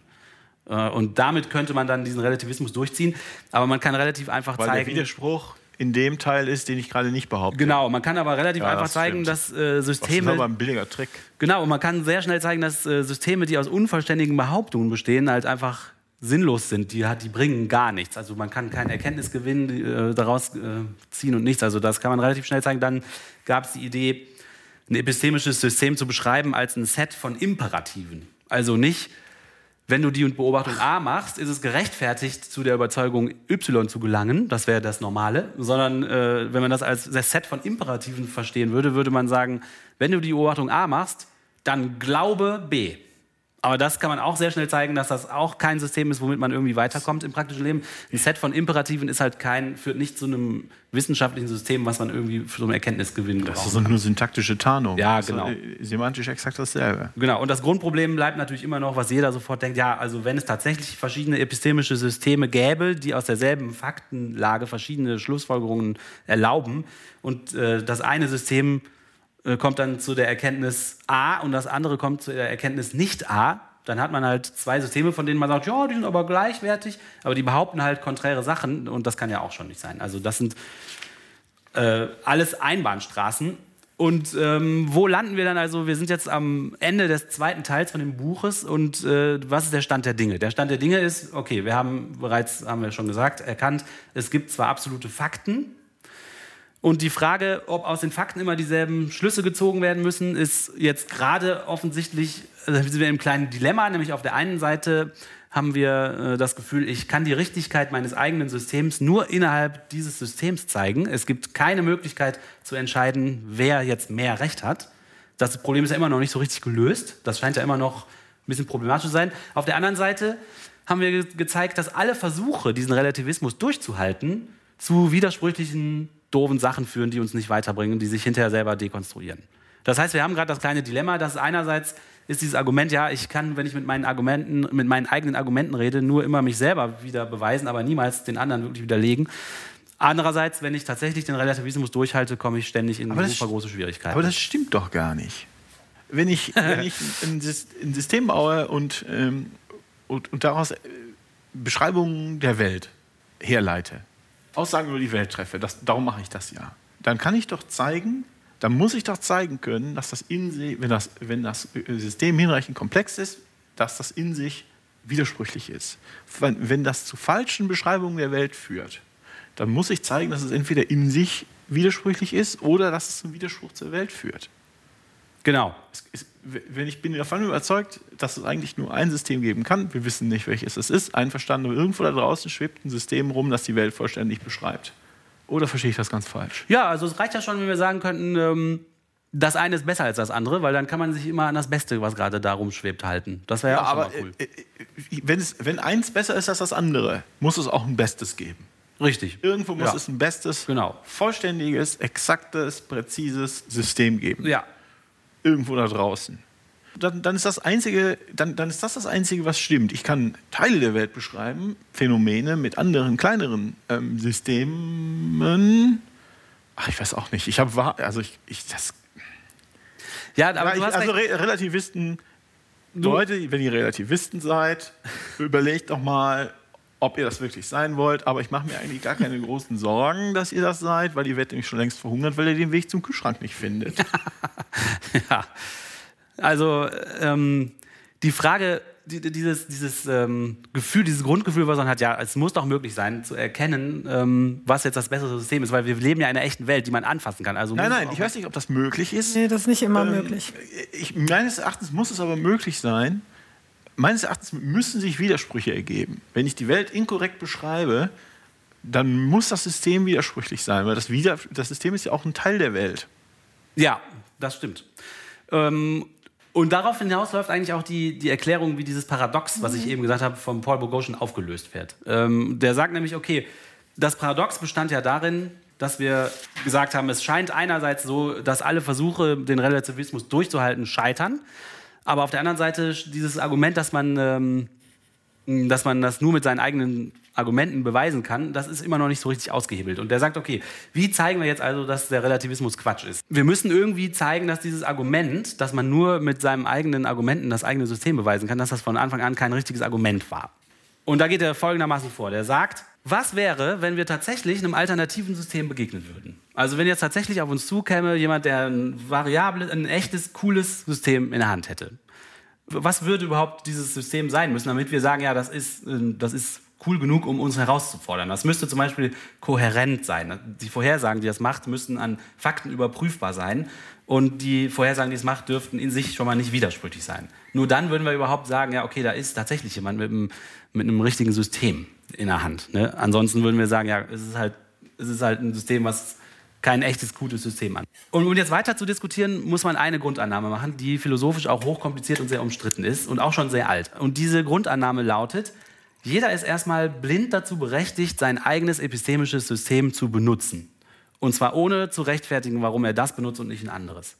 Und zwar kann man sich das ganz einfach überlegen, wenn wir diese Grundannahme nicht machen, kann man überhaupt gar nicht mehr miteinander reden, weil jeder erstmal sagen müsste, warum er in diesem System redet. Dafür müsste er aber wiederum ein, systemisches, äh, ein epistemisches System benutzen. Und wenn er nicht dazu berechtigt ist, das zu benutzen, dann müsste man, dann hat man keine Berechtigung mehr, irgendwas zu sagen. Versteht ihr, was ich meine? Also die Grundannahme, jeder hat, darf erstmal in seinem System sich bewegen und das benutzen, muss man machen. Sonst kommt man einfach nicht weiter. Okay. Weil wenn ich sage, bevor ich mit dir rede, ich kann muss dir ich... doch nicht verbieten, dein System zu benutzen. Genau, das ist die Grundannahme. Die Grundannahme ist, jeder ist erstmal Ja, dazu wie soll das denn praktisch funktionieren? Eben, das funktioniert halt nicht. Deswegen muss man sagen, jeder ist erstmal zu seinem System, in dem er sich gerade wiederfindet, erstmal berechtigt. Okay, cool. Jetzt kommt aber ein kleiner Zusatz, nur wenn es keine legitimen Zweifel an dem System gibt. Und da wird es nämlich interessant. Wenn also ein zweites System daherkommt, kann ich mein System 1 legitim verwenden, um zu zeigen, dass es besser ist, solange ich keine berechtigten Zweifel habe an meinem eigenen System. Das ist jetzt ein Zusatz, der neu ist in der Diskussion, weil was müsste ein System sein, das zu legitimen Zweifeln an meinem eigenen führt? Nur wenn ein anderes System herbeikommt, was Zweifel an meinem eigenen System auslöst, brauche ich ja überhaupt darüber zu mir Gedanken zu machen, ob mein eigenes System gut oder schlecht ist. Ich brauche, solange ich keine berechtigten Zweifel an meinem System habe, brauche ich auch nicht darüber nachzudenken, ob das jetzt berechtigt ist oder nicht. Aber wenn tatsächlich eins kommt, was mich an meinem zweifeln lässt, was müsste das dann für Eigenschaften haben? Das müsste zum Beispiel nicht nur theoretisch möglich sein, sondern das müsste mir tatsächlich begegnen im echten Leben. Und das müsste auch bewiesene Erfolge nachweisbar haben. Also dieses System müsste schon mal was geschafft haben. Und die Erfolge, die es erzielt hat, dürfen auch nicht trivial sein. Also wenn jetzt eine außerirdische Rasse auf uns zukommt und die hat halt ein ganz anderes System von Wissenschaft, dann führt das nur zu Zweifeln an unserem eigenen wissenschaftlichen System, wenn, dieses, wenn die Wissenschaft von den Außerirdischen tatsächlich, wenn wir das tatsächlich, wenn es uns tatsächlich begegnet und wenn es halt tatsächlich Technologien zum Beispiel hervorgebracht hat, die man beobachten kann, die wirklich toll sind. Und wenn das halt nicht nur irgendwelche Erfolge sind, die die da feiern, die total billig sind, also nicht so triviale Sachen. Und dann würde ich vielleicht in den Zustand kommen, dass ich daran zweifle, ob mein eigenes System das Beste ist. Das müsste passieren, damit ich daran zweifle. Ne? Weil sonst habe ich ja keinen Grund, mein eigenes System anzuzweifeln.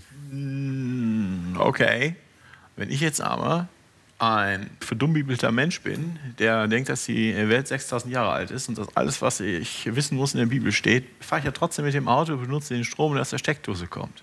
Also mir begegnen ja permanent Beweise dafür, dass andere Leute System mehr Sinn macht als meins. Ja, aber das Ziel von denen ist ja nicht ein möglichst naturgetreues oder wissenschaftliches System zu erfassen, sondern die bewerten ihr System nach ganz anderen Kriterien, die nichts damit zu tun haben. Okay. Oder die denken nicht bis zu Ende und sind deswegen nicht an einer echten, lauteren Diskussion interessiert. Das könnte okay. man ihnen auch vorwerfen. Guter Punkt.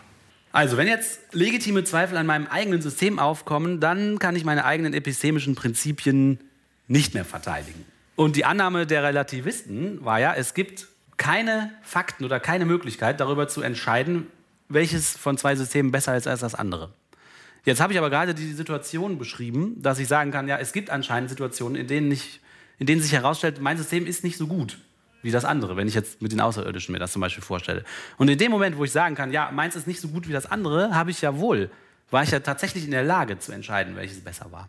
Ja, aber das setzt ja voraus, dass wir nur Vorstellungen haben, was gut ist und was nicht gut ist, wie Martina sagt. Ja, genau. So, und wenn mein Ziel zum Beispiel ist, das unendliche Leben im Jenseits zu erlangen, dann habe ich ja nie eine Chance, selbst wenn ich es ganz ehrlich möchte, habe ich ja nie eine Chance zu, äh, zu ermitteln oder, oder, überhaupt zu beobachten, dass irgendwas besser ist als meins. Ja, aber es geht hier auch ja, nicht überprüfbare um auf, Behauptungen aufzustellen, ist aber kein Merkmal, was ein epistemisches System zu einem guten epistemischen System macht. Ja, du und ich sind uns da einig, aber kann man das voraussetzen? Ja, es geht ja immer hier um die Beurteilung durch Dritte, durch den Relativisten. Ne? Es geht nicht darum, wenn, das, wenn ich eben ein bibeltreuer Katholik bin oder äh, so zum Beispiel, äh, dass ich dann eben durch dieses Nachdenken auf dieser Ebene erfahre, dass mein System schlechter ist als das andere, sondern dass ein Dritter nicht sagen kann, okay, also der glaubt jetzt nicht an die Evolution, aber ist schon in Ordnung und der glaubt aber an die Evolution und ist auch in Ordnung, dass das auszuschließen ist. Also so verstehe ich das, dass ja, genau. man das nicht mehr behaupten kann. Oh, okay. okay. Sondern, äh, dass wenn der eine in dem System da drin ist, es gibt ja auch berechtigte Gründe, warum man in so einem System drin ist. Zum Beispiel, man hatte einen Lehrer, der da nicht dran geglaubt hat und das ganze Umfeld glaubt irgendwie nicht dran, dann ist es halt relativ schwierig, auch zum Beispiel als Jugendlicher da rauszukommen. Ja. So, also wie, ne? Genau, und für mich persönlich stellt es sich so dar, ich hänge halt der klassischen Wissenschaft an und das kommt der Bellamin äh, mit seiner Bibel und dann sage ich, ja, du stellst aber mein System, ich hab, du, du, hast nichts vorzuweisen, was Zweifel an meinem System berechtigt. Ja? Du hast nichts vorzuweisen, was mir, was mir so vorkommt, als dass ich mein System bezweifeln müsste. Und deswegen mache ich das auch nicht. Und in dem Moment habe ich halt gezeigt, es gibt eindeutig Situationen, in denen man sagen kann, ja, äh, hier sind Zweifel angebracht oder halt, nee, hier, hier du, du legst nichts Kohärentes vor, was ernsthaft meine Prinzipien anzweifelt. Und dann ist es halt gerechtfertigt, bei seinem System zu bleiben. Und in dem Moment habe ich entschieden, welches System besser ist. Und äh, der, dann, dann geht halt noch kurz auf Bellamin ein und sagt ja, ähm, dass es halt äh, genau das Ding ist, dass der Bellamin nie tatsächlich ein anderes legitimes, kohärente Alternative zu einem echten epistemischen System angeboten hat. Alle Kriterien, die ein epistemisches System erfüllen muss, um überhaupt eins zu sein, erfüllt die Bibel zum Beispiel gar nicht. Das heißt, der Bellamin hat nie Argumente ins Feld geführt, die den Galileo dazu hätten bringen müssen, seine eigenen Sichtweisen anzuzweifeln. So ein starkes Argument hatte der Bellamin gar nicht. Mhm. Und deswegen ist das Argument auch von Bellamin nicht äh, richtig, dass er sagt, ja, aber ähm, meins ist genauso richtig wie deins, weil er hat einfach nicht gezeigt, dass sein System in sich schlüssig ist, dass es kohärente Vorhersagen macht, die überprüfbar sind und die im echten Leben tatsächlich beobachtbar gewesen sind und zu Erfolgen geführt haben. Das kann der Bellarmin einfach nicht vorweisen, aber der Galileo, Galileo schon. Deswegen ist es für den Galileo gerechtfertigt, in seinem eigenen System zu argumentieren und zu sagen, ich habe recht, weil mein System ist gut. Weil der Bellarmin halt eben wirklich keine echten Zweifel gesät hat. Der hat das nur behauptet. Aber es sind halt keine echten Zweifel, die da gesät hat. Also können wir schlussfolgern, es gibt nicht nur Fakten, die von uns unabhängig existieren, sondern es gibt auch eine objektive Beurteilung darüber, welche Schlussfolgerungen aus diesen Fakten erlaubt sind und welche nicht. Also es gibt offensichtlich aus den Fakten Schlüsse, die man ziehen kann, die gut sind und Schlüsse, die man ziehen kann, die nicht gut sind. Also ich kann nicht jede beliebige äh, Schluss aus irgendeiner Faktenlage ziehen. Das heißt, zwei super wichtige Argumente gegen den Relativismus oder gegen den Konstruktivismus oder gegen die These, ja, das ist halt einfach meine Sicht der Welt, sind schon mal widerlegt. Jetzt identifiziert der Paul Bogoschen noch die letzte und dritte, das letzte und dritte äh, Argument von den Leuten, die behaupten, ja, das ist einfach eine andere Weltsicht. Und die sagen halt, ja gut, okay, es gibt Fakten und ja gut, okay, es gibt sinnvolle Schlussfolgerungen und weniger sinnvolle Schlussfolgerungen, aber was ist denn mit den, mit den Sachen an, also die, meine Überzeugungen?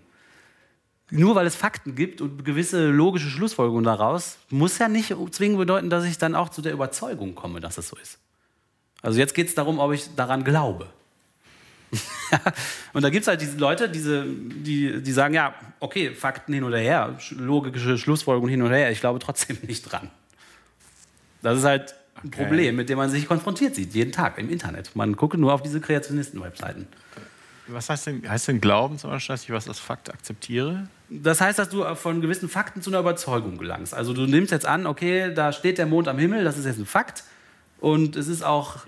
Ja, aber ich kann doch nicht es ist auch gerechtfertigt, äh, den Schluss aus der Beobachtung zu ziehen, dass der Mond wirklich da ist. Aber ob du jetzt glaubst, dass er da ist oder nicht, ist einmal eine andere Frage. Du kannst ja sagen, ja. Ich kann doch was nicht als Fakt erkennen und gleichzeitig nicht dran glauben. ja, doch. Das okay. ist die Frage. Das ist die Frage, ob das geht. Ob die Kenntnis von Fakten immer auch zur, ähm, zu der Überzeugung führt. Nee, das geht auf jeden Fall. Also, das bei den Katholiken klar. Also bei meinem Vater geht das. Der kennt den Fakt an und wurschtelt sich aber dann irgendwie das so zurecht, dass, es in, dass er es dann trotzdem glaubt. Und wenn er glauben kann und wenn es irgendwie unvereinbar ist, dann sagt er, ist aber jetzt so. Also das geht schon, scheinbar. Okay. Psychologisch. Ja, aber okay. Dieses Problem kann zwei Spielarten annehmen, A und B nenne ich sie jetzt mal. Die Spielart A ist äh, sehr starkes Argument, also eine sehr starke Behauptung. Die Spielart A lautet, dass Fakten überhaupt gar keine Rolle für unsere Überzeugungen spielen. Das ist die Behauptung, die da aufgestellt wird. Also no matter what the facts, äh, also egal was die Faktenlage sagt, es hat, das hat keinen Einfluss darauf, an, äh, was ich jetzt eigentlich glaube. Also meine Überzeugungen werden von Fakten überhaupt gar nicht tangiert. Das ist die starke Behauptung. Die weniger starke Behauptung, die diese Leute machen, ist, äh, die Fakten oder die Kenntnis von Fakten haben zwar einen gewissen Einfluss auf unsere Überzeugungen, die reichen aber niemals aus, um unsere Überzeugungen komplett zu erklären. Das hört sich erstmal super merkwürdig an, kann man aber ganz gut argumentieren. Und zwar kann man sagen, die Wissenschaft, wie die heute funktioniert, ist ja so, man macht ein Experiment und so 30 Messwerte und stellt dann eine Theorie auf, die universell ein Phänomen erklären soll. Das heißt, ich habe super wenige Fakten eigentlich, äh, habe aber eine Riesentheorie, wie das Universum funktioniert. Und ich kann ja niemals alle Fakten sammeln, aber ich kann trotzdem eine Theorie machen, die das Universum erklärt. Das heißt, was, wie der das nennt, ist sozusagen die das, Untererklärtheit. Aber das, äh, das ist doch nur der halbe Prozess. Ich kann unendlich viele Theorien basierend auf 30 Fakten aufstellen, sondern du guckst, ob die dann auch das Verhalten des Systems äh, erklärt. Genau. Und selbst dann ist sie noch nicht. Du würdest ja nie behaupten, ich habe dir jetzt das Universum erklärt. Nee, genau. Aber trotzdem ist es so, dass die Theorien ja immer eine Verallgemeinerung sind ja. Äh, aus kleinen Ergebnissen oder Beobachtungen oder Messungen, die man macht. Und die, das Argument, was diese Relativisten dann haben, ist halt, die nennen das eine Unterbestimmtheit der Theorie. Also die Theorie entwickelt sich ja durch punktuelle Beobachtungen oder Messungen und versucht aber so allgemein zu sein, dass man mehr als diese sechs Messpunkte jetzt. Ja, das ist das Argument von eben. Du warst da nicht dabei. Ja, genau. Du versuchst sozusagen, du nimmst jetzt deine kleinen Messpunkte, deine sechs Messpunkte und äh, machst eine Theorie drauf, die aber auch 10 Messpunkte oder 12 oder 100 vorhersagen kann. Das ist ja der Sinn von der Theorie, dass die halt mehr vorhersagt als nur die Messung, die ich gemacht habe. Das heißt, die Theorie ist eine Verallgemeinerung von den Beobachtungen, die ich mache. Und der, diese Leute nennen das eine Unterbestimmtheit der Theorie durch Fakten. Also es gibt immer eigentlich zu wenig Fakten. Um, man hat nie alle Fakten zusammen, um eine Theorie aufzustellen, sondern eine, eine Theorie entsteht okay. immer aufgrund von einem kleinen von einem kleinen Stichprobe. Mhm. Ich nehme eine Stichprobe aus dem Universum und mache daraus eine Theorie, die halt viel mehr erklärt als nur diese Stichprobe. Und das, das, ja, das, weißt das versuchen sie doch auch gar nicht.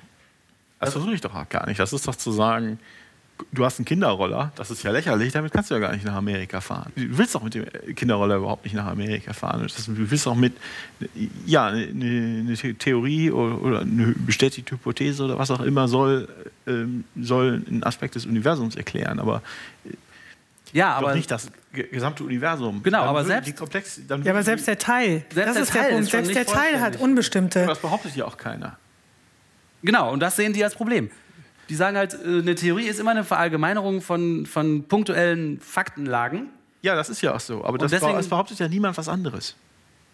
Aber genau, das, das behauptet auch niemand was anderes. Aber diese Leute sehen das als Problem an, weil die nämlich daraus die Schlussfolgerung ziehen, dass Fakten zwar vielleicht eine Rolle spielen äh, für das, an was wir hinterher glauben, von dem wir überzeugt sind, aber dass die Fakten alleine niemals ausreichen. Da kommt noch was, warum du der, der Theorie vertraust, die du dir zusammengebastelt hast, aufgrund von einer kleinen Stichprobe.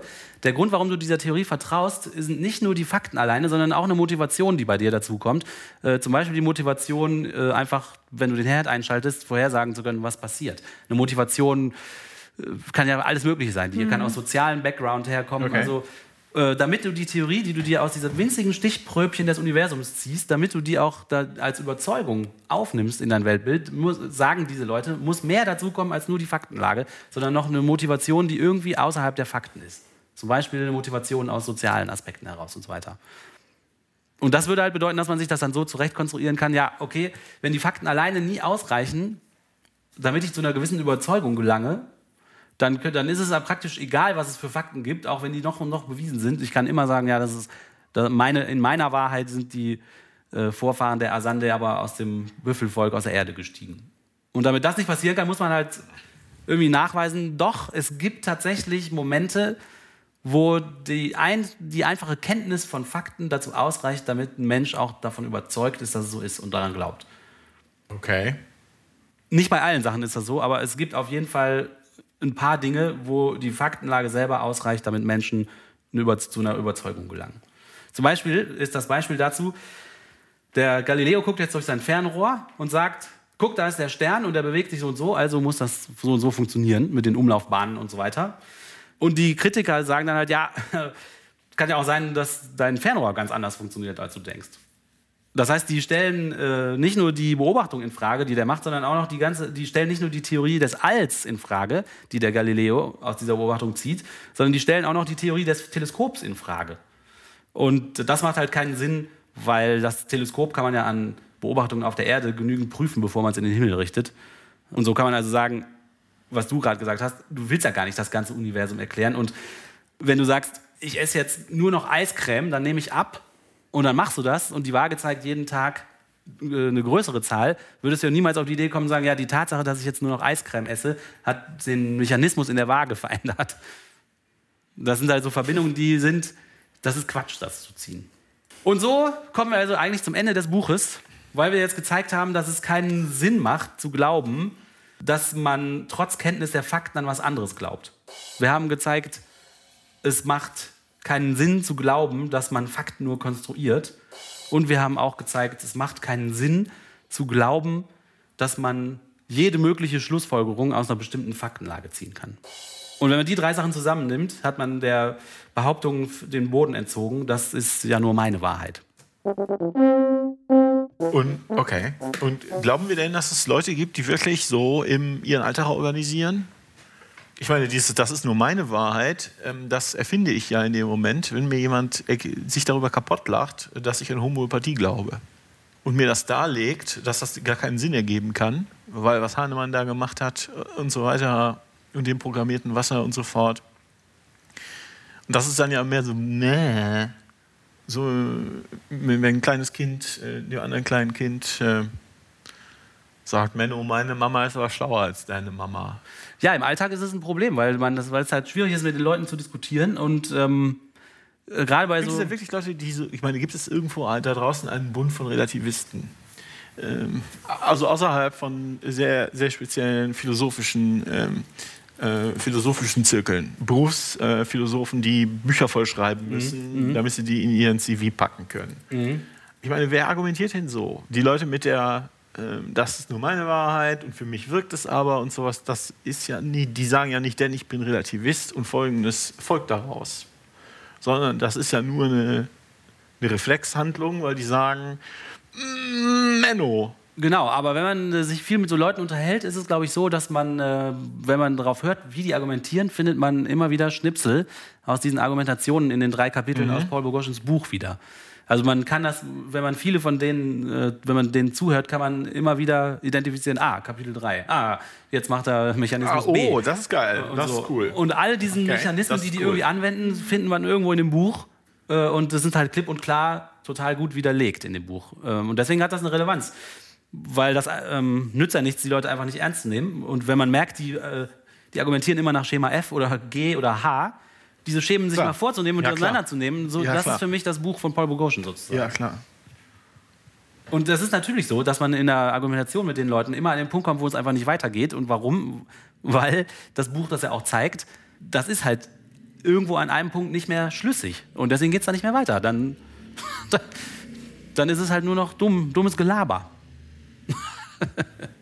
Ja, Und wir haben die Berechtigung. Das sagst nur du. Nein, wir haben von Paul Boghossian die Berechtigung erhalten, mit unserem System zu zeigen, dass deren System ein Scheißsystem ist.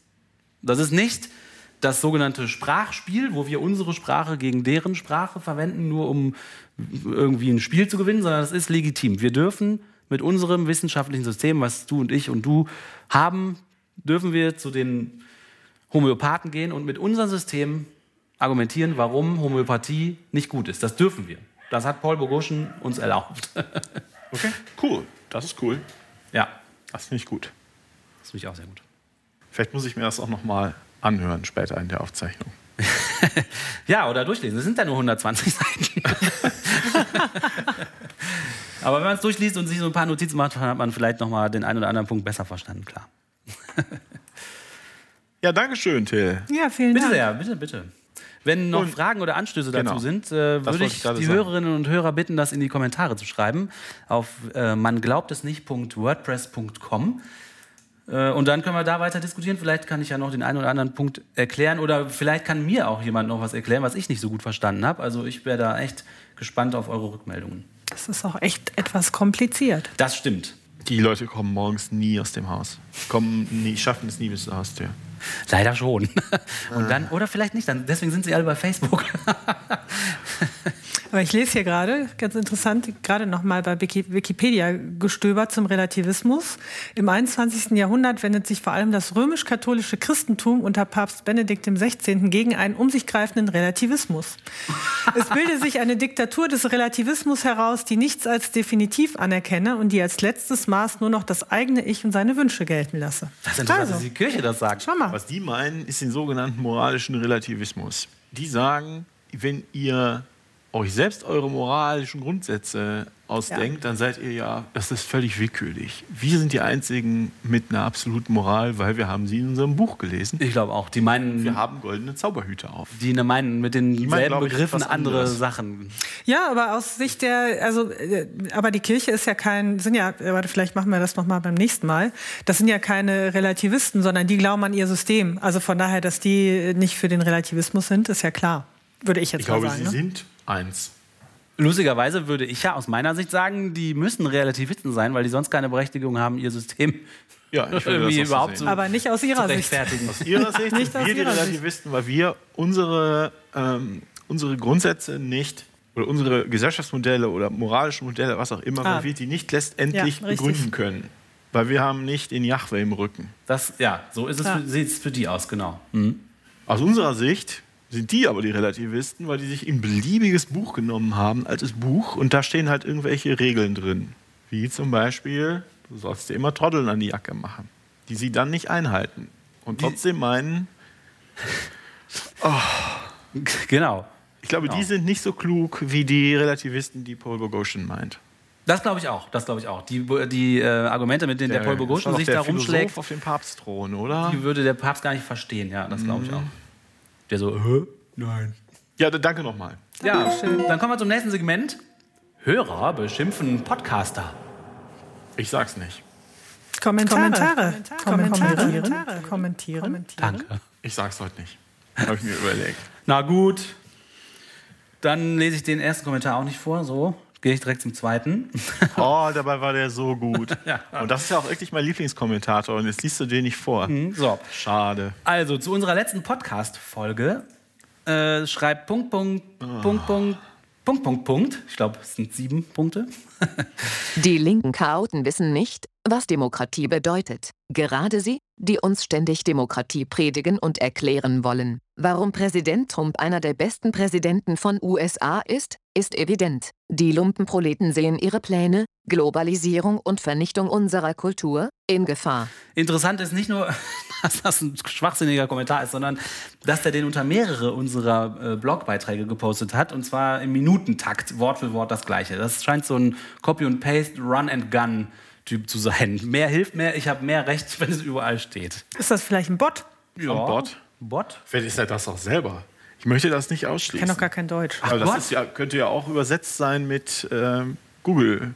Äh, Google Scholar. Nee, wie heißt das? Google, ähm, Ach, Google Translator. Ja, das wird hier selber sein. Ich dachte, Aber Gott, er selber. Ich dachte, Gott. Gott. das hatten wir ja schon verworfen, dass Gott uns kommentiert. Ja, das stimmt. so viel Zeit hat er nun wirklich nicht. Das hat aber auch gar nichts mit dem Inhalt des Posts zu tun, oder? Nee, das hatte gar mit, äh, egal unter welchem Post er das gepostet hat, das hatte damit nichts zu tun. Einfach mal so ein bisschen Aufregung schüren. Dann äh, gab es Kommentare zu dem, äh, zu dem, Artikel über den Gottesbeweis von Herrn Gitt, den wir ja gut auseinandergenommen haben. Es ging da um die ganzen über 3000 angeblich erfüllte Prophezeiungen, die dann beweisen, dass das Christentum stimmt. Und unter diesem Artikel hat Anonymous drunter geschrieben. Das Universum ist ein Kosmos und kein Chaos. Es kann weder unendlich noch ewig sein, da es sich ansonsten im Zustand der maximalen Entropie befinden müsste. Die Evidenz widerlegt diese Option. Wir sind da, das Universum muss einen Anfang haben, und zwar in der physikalischen Singularität. Die mathematische Singularität ist nur unserer Fantasie zugänglich, aber Ratio bleibt draußen. Ergo, das Universum muss eine intelligente Ursache haben. Und wie? Von wo ist denn das Ergo her? Ergo, ja, und überhaupt, wer sagt denn, das Universum ist ein Kosmos und kein Chaos? Das behauptet der. Und der behauptet auch, es kann nicht unendlich sein. Und der behauptet ganz viele Sachen. Ja, das kann ich, das, selbst wenn ich das alles, wenn ich das alles, ähm, wie sagt man denn, grante, wenn ich das alles erlaube, Lasse, mhm. zulasse für seine Argumentation, wo, wo kommt denn das Ergo her? Ergo, das Universum muss eine intelligente Ursache haben. Okay, er hat das Universum muss einen Anfang haben. Und zwar in der physikalischen Singularität. Okay, schenke ich dir. Die mathematische Singularität ist nur unter unserer Fantasie zugänglich. Aber Ratio bleibt draußen. Das ist einfach nur eine unzusammenhängende Behauptung oder besser gesagt zwei unzusammenhängende Behauptungen. Und das folgt, daraus, folgt, daraus folgt gar nichts. Was ist ja. das für ein Genau, ich finde auch. Komme ich jetzt ins Gefängnis? Nein, auf keinen Fall. Das schneiden wir einfach raus. Okay. Ich finde, das hört sich so an, als ob der so ein paar Sachen gelesen hätte und das dann neu zusammengestückelt hat und denkt, er hätte es jetzt super bewiesen. Aber ich würde dem äh, User Anonymous empfehlen, die Webseite man glaubt es nicht.wordpress.com Schrägstrich Category Schrägstrich Gottesbeweise aufzurufen. Und wenn man das tut, findet man nämlich eine Liste mit allen Beiträgen auf unserem Blog, die sich schon mal mit dem einen oder anderen Gottesbeweis beschäftigt haben. Und wir haben bis jetzt es bei allen geschafft, zu zeigen, dass diese sogenannten Gottesbeweise mindestens einen logischen Fehler haben und deswegen gar nichts beweisen. Und äh, dein sogenannter Beweis, Anonymous, klingt nach einem Zusammenmischen von vielen verschiedenen davon. Und deswegen, wenn du mal die ganzen anderen durchliest, wirst du vielleicht sehen, dass deine Argumentation vorne und hinten nicht standhält. Denk mal drüber nach. Lesen hilft. Dann habe ich noch einen Kommentar rausgesucht, äh, den wir auf YouTube bekommen haben, um das auch noch mal kurz zu sagen. Wir haben ja einige Ausschnitte unserer Sachen auf YouTube als kleine Dia-Shows veröffentlicht. Ähm, da ist noch nicht so viel los, aber äh, wir hatten jetzt vor ein paar Tagen äh, das kleine Segment veröffentlicht in einem Video, äh, wo wir uns den Briefwechsel mit der Webseite amen.de geliefert haben. Ich hatte da verschiedene Fragen gestellt, ob das auch als Nicht-Christ geht, da zu beten. Wir erinnern uns, amen.de war ja so eine Webseite, wo sich Leute zusammen bebeten können oder manche Leute für andere Leute beten können und so weiter. Und da hat, obwohl auf unserem YouTube-Account sehr wenig los ist, äh, ziemlich schnell ein Vertreter von Amen.de unter das äh, Video drunter kommentiert ähm, und der schreibt in einem sehr freundlichen Ton. Hi Dill, danke für eure nette Folge. Cool, dass ihr so fair seid. Gerne. Bei zwei Dingen würde ich euch gerne ganz besonders recht geben. Gebet kann nie Ersatz für gesunden Menschenverstand sein. Boah, immerhin, hat er schon mal gut erkannt. Und zweiter, ja, konkret zu helfen ist tatsächlich besser als zu beten. Also da sind wir offensichtlich tatsächlich einer Meinung hm. mit dem. Ne? Und dann behauptet er noch, die wenigsten Christen glauben an viel hilft viel oder wer am lautesten schreit, der kommt zuerst dran. Den meisten Christen ist schon sehr bewusst, dass es ein Geheimnis ist und bleibt und Gott nicht manipulierbar ist. Dann frage ich mich, wofür Warum dann die ganze Webseite? überhaupt? Das macht überhaupt keinen Sinn. Ja, wofür die Webseite dann? Ich meine, wenn es also ist ja schön, aber ich meine, die, die, Idee, die Sie machen, ist doch, dass möglichst viele Leute ein Problem bebeten. Genau. Deshalb sammeln Sie Leute im Internet ein. Ganz genau. Und das genau. funktioniert nur, wenn viel hilft, viel eben aus ihrer Sicht geht, gilt. Anders kann man das nicht verstehen. Und das, nee, das müsste nochmal erklärt werden. Und natürlich, dass Gott manipulierbar ist. Denn Ganz sonst genau. brauche ich nicht beten. Es sei denn, liebe AMD-Leute, eure Ziele sind gar nicht, die Leute zum Erfolg beim Beten zu führen, sondern ihr habt andere Ziele, was ihr mit denen machen wollt. Das wäre interessant, die nochmal zu erfahren. Ja, das wäre tatsächlich interessant. Also lieber Rolf Krüger, äh, wenn du das hören solltest, würden wir uns über eine Antwort freuen oder einen weiteren Kommentar, um das nochmal aufzuklären. Dann schreibt er weiter. Wenn ihr euch übrigens fragt, warum wir nicht einfach eine Geldsammelaktion machen, wenn jemandes Haus abgebrannt ist oder warum wir Leute nicht direkt miteinander in Kontakt bringen, die helfen könnten, es übersteigt schlicht unsere Möglichkeiten, sicherzustellen, dass das niemand missbraucht. Und da finde ich, offenbart sich tatsächlich auch die Überzeugung, dass echte Sachen in der Welt schaden können, aber so ein Gebete halt nicht. Weil Wenn es könnte ja. Gebet kein Schadenpotenzial hat, hat es auch kein Wirkpotenzial. Ganz genau, darauf wollte ich hinaus. Stimmt. Weil es die wissen, dass das nicht hilft. Alles, was die hier schreiben, was dieser, der Kollege da schreibt, der behauptet, er sei bei arm.de, alles, was er schreibt, sagt, wir wissen, dass es nicht funktioniert, wir machen es trotzdem. Ja, genau. Genau, das ist alles, was er schreibt. Weil wenn die so besorgt werden, dann müssen sie auch Angst haben, dass jemand was Schlechtes für andere Leute betet. Dann müssen sie auf der Webseite irgendwelche Mechanismen einführen, sicherzustellen, dass niemand zum Beispiel das Anliegen einstellt, bitte betet dafür, dass mein Nachbar morgen stirbt. Ja, ja oder Leute versehentlich. Ja. Ähm, mit schlechten... Falsch beten. Ja. Ja, genau. Du, hast, du betest Sich eigentlich verbeten. für dein Richtiges, aber verbetest halt, dass anderen Schlechtes zustößt. Also für mich, lieber Rolf Krüger, sieht das so aus, als hättest du eigentlich nur offenbart, dass das alles vorne und hinten keinen Sinn macht. Vielen Dank. Aber trotzdem danke, dass du so fair bist. wir sollten nicht gemein sein. Ich finde es immer gut, ähm, wenn sich äh, Christen oder Gläubige im Allgemeinen äh, äh, auch zu, zu, unseren Fragen äußern, ich damit ich gut. einfach, was mich sehr interessiert, ist, wie denn wirklich die Leute denken. Und ich kann mir das oft nicht vorstellen. Vielleicht denke ich oft zu mechanistisch ich habe äh, jetzt auch beim Paul, äh, das funktioniert halt oft gut.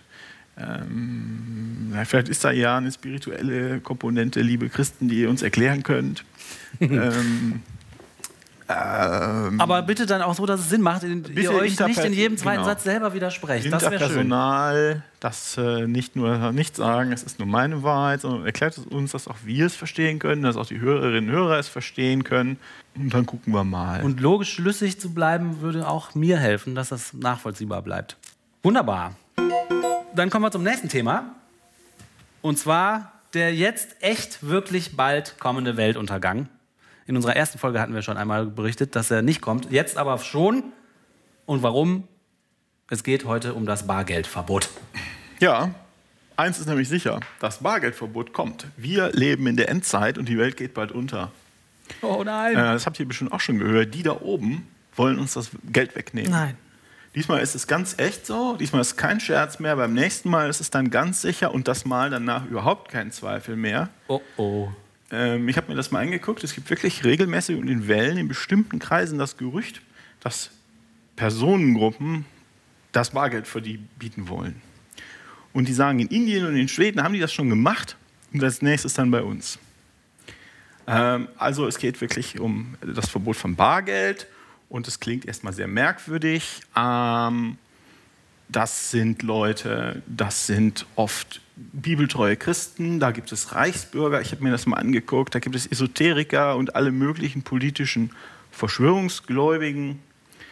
Ähm, da habe ich verschiedene, ich habe das einfach mal gegoogelt, verschiedene Blogs gefunden. Da gibt es einen, der nennt sich Irrglaube und Wahrheit. Und er schreibt, die Staaten und die Banken werden wohl alle Münzen und alles Papiergeld abschaffen. Sämtliche finanziellen Transaktionen laufen dann nur noch über das Zeichen des Tieres, von dem wir denken, dass es ein Bio-RFID-Chip sein wird.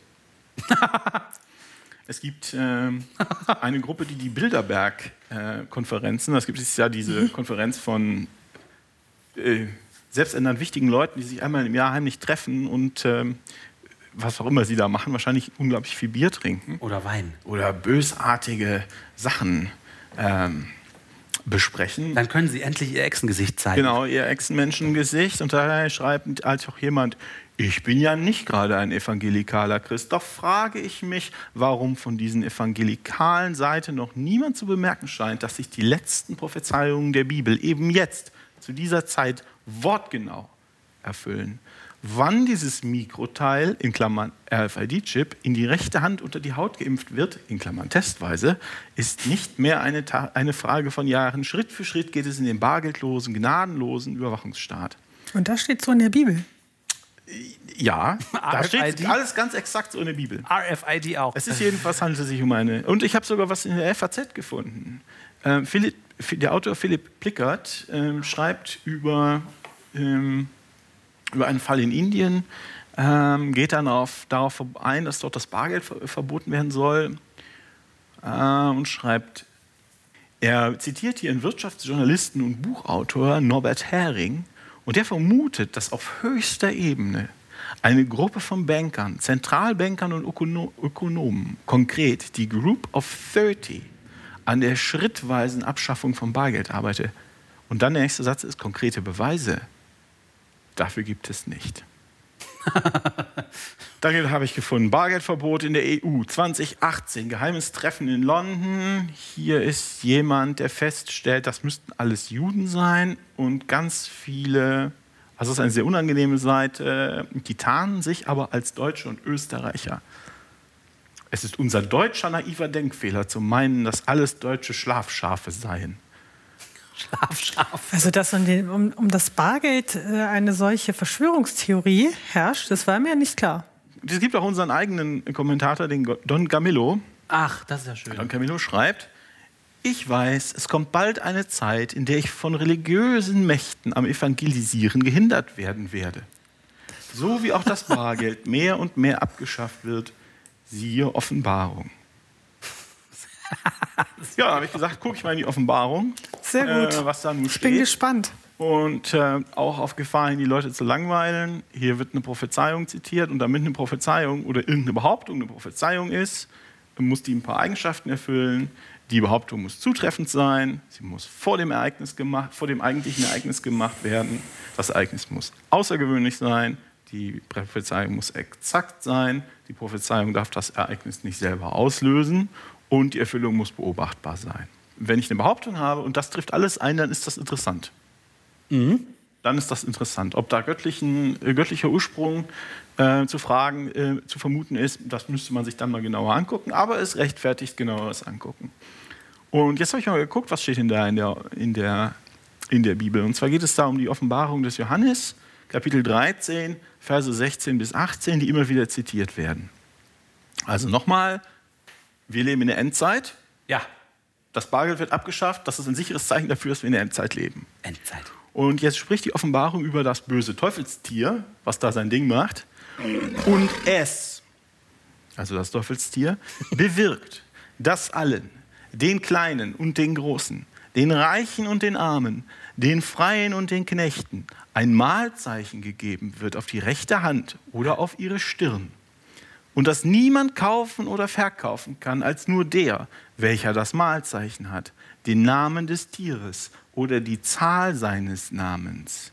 Hier ist die Weisheit. Wer Verstand hat, der berechne die Zahl des Tieres, denn es ist eines Menschen Zahl und seine Zahl ist 666.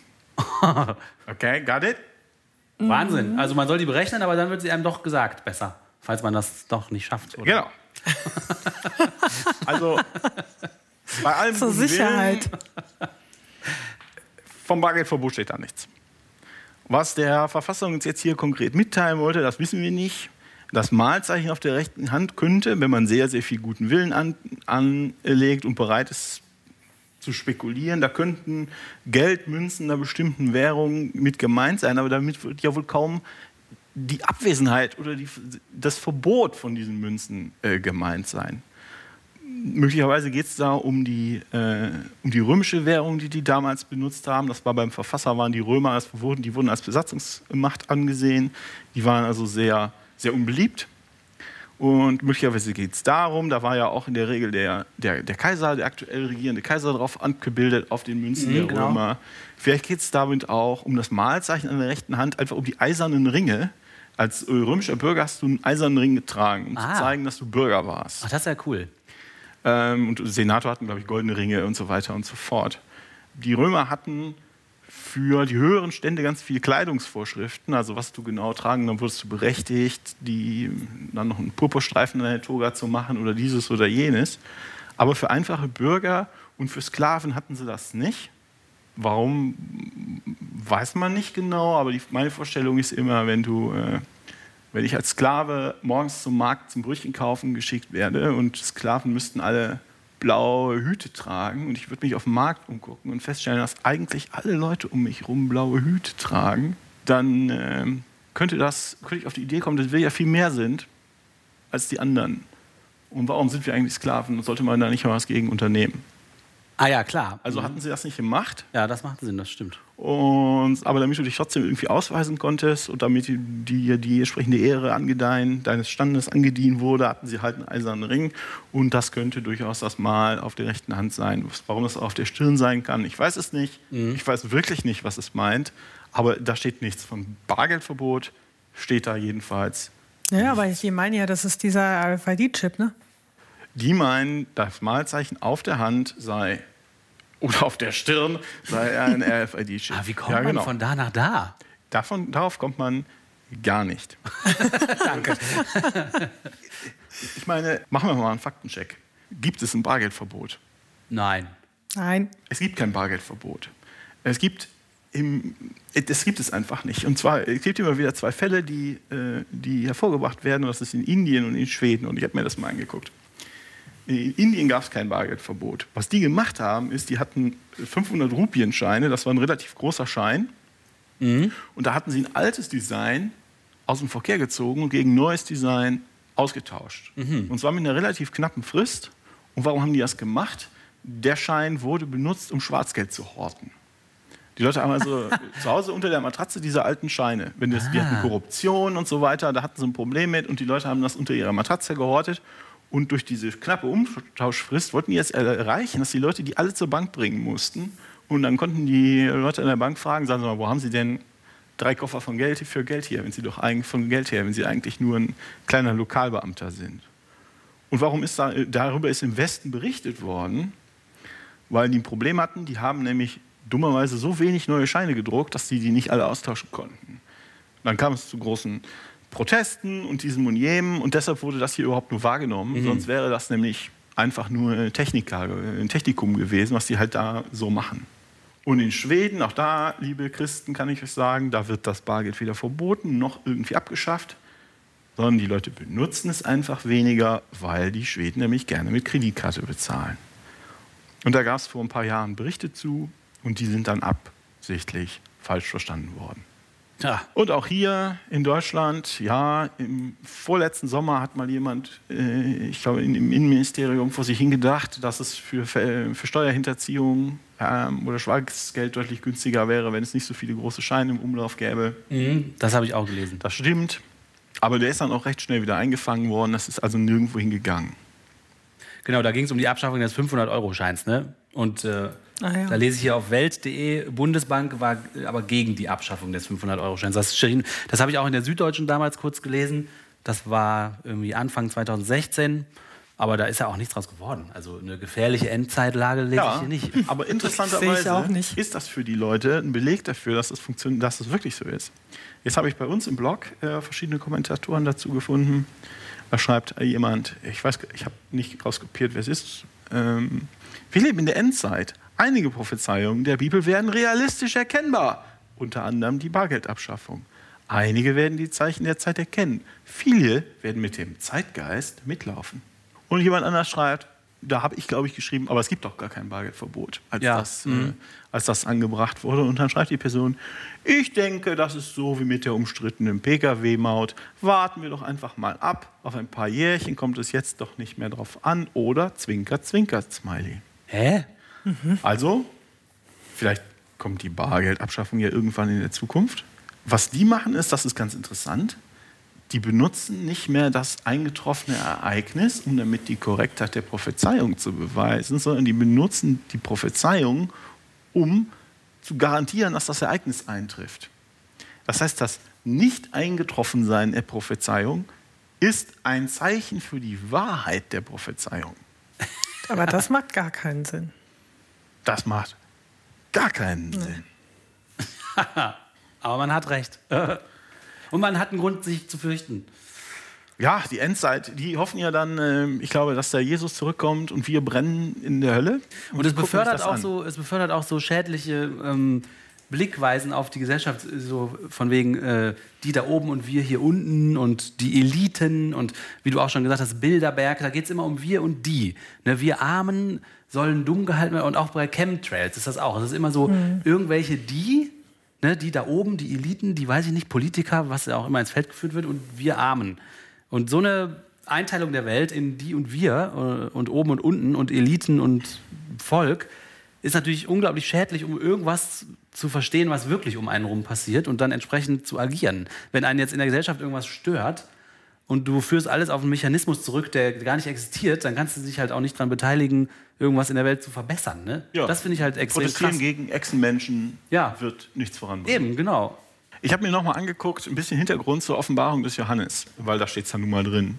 Und die sagen, die ist datiert irgendwann, das ist man sich auch nicht so einig, ähm, im letzten Drittel des äh, ersten Jahrhunderts, also irgendwie um von 70 bis 95, das nach der Zeitenwende. Das haben sie sich so angeguckt, wie das so passen kann. Ich kann das nicht im Einzelnen, äh, im Einzelnen beurteilen. Aber ein Hinweis ist, in der Apostelgeschichte, die halt älter ist, wird Rom noch als irgendwie gute Staatsmacht gesehen. Ähm, und da argumentiert der Paulus da mit, seiner, mit dem römischen Bürger, ich bin, ich bin Bürger des römischen Reiches, deshalb dürfte mich nicht totschlagen oder was auch immer. Und so, ja, na gut. Mhm. Hier ist sie, äh, eine Generation später oder anderthalb Generationen später, ist das römische Reich schon böse, das äh, schlimme Sachen macht. Und meines Erachtens, kennt ihr Monty Pythons Flying Circus? ja. Hm? Und wenn man das guckt, das ist ja eine britische Sendung aus den späten 60ern, aus den 70er Jahren, dann ist es lustig und witzig und albern. Allerdings. Aber was ja. die gemacht haben, die waren sehr, sehr stark tagespolitisch. Ich war mal auf einer Veranstaltung mit John Cleese und Eric Idle und die haben das dann noch so gesagt. Die haben das also ganz kurze, kurze Zeiten vom, dass die haben die, die, die Witze geschrieben oder die Sketche geschrieben, bis dass die im Fernsehen kamen. Die sind also auf tagespolitische Sachen eingegangen. Das versteht, die versteht heute niemand mehr. Das stimmt. Die mhm. ja. tagespolitischen mhm. Sachen. Ähm, und die verstehen wir so sehr nicht mehr, dass wir nicht mehr merken, dass sie da sind. Ja, okay. Die machen also ihre, ihre Scherze als Kommentare zu der Lage in Großbritannien Ende der 60er, und Anfang der 70er Jahre. Wir merken nicht mal, dass das da ist. Mhm. Das ist ungefähr 50 Jahre her. Nun, als äh, hier, Johannes der äh, Täufer? auf Patmos. Nee. nee, das, war der, nee, das war der andere Johannes. Das Johannes war der Lieblingsjünger, ne? Oder wer war das jetzt? Welcher Johannes? I, I don't know. Das ist ja auch nicht bekannt. Okay. Ich weiß auch nicht mal, ob der sich selbst Johannes nennt. Müsste man das Ding mal ganz lesen. Ähm, aber so sehr muss ich es auch nicht machen. Und das ist jetzt fast 2000 Jahre her. Und wenn der jetzt zum Beispiel tagespolitische Bemerkungen machen würde, würden wir die auch nicht mehr bemerken. Aber allerdings, mhm. ja. Und wenn man sich das jetzt zum Beispiel mal anguckt, wir haben ja eben von der Zahl des Tieres gehört.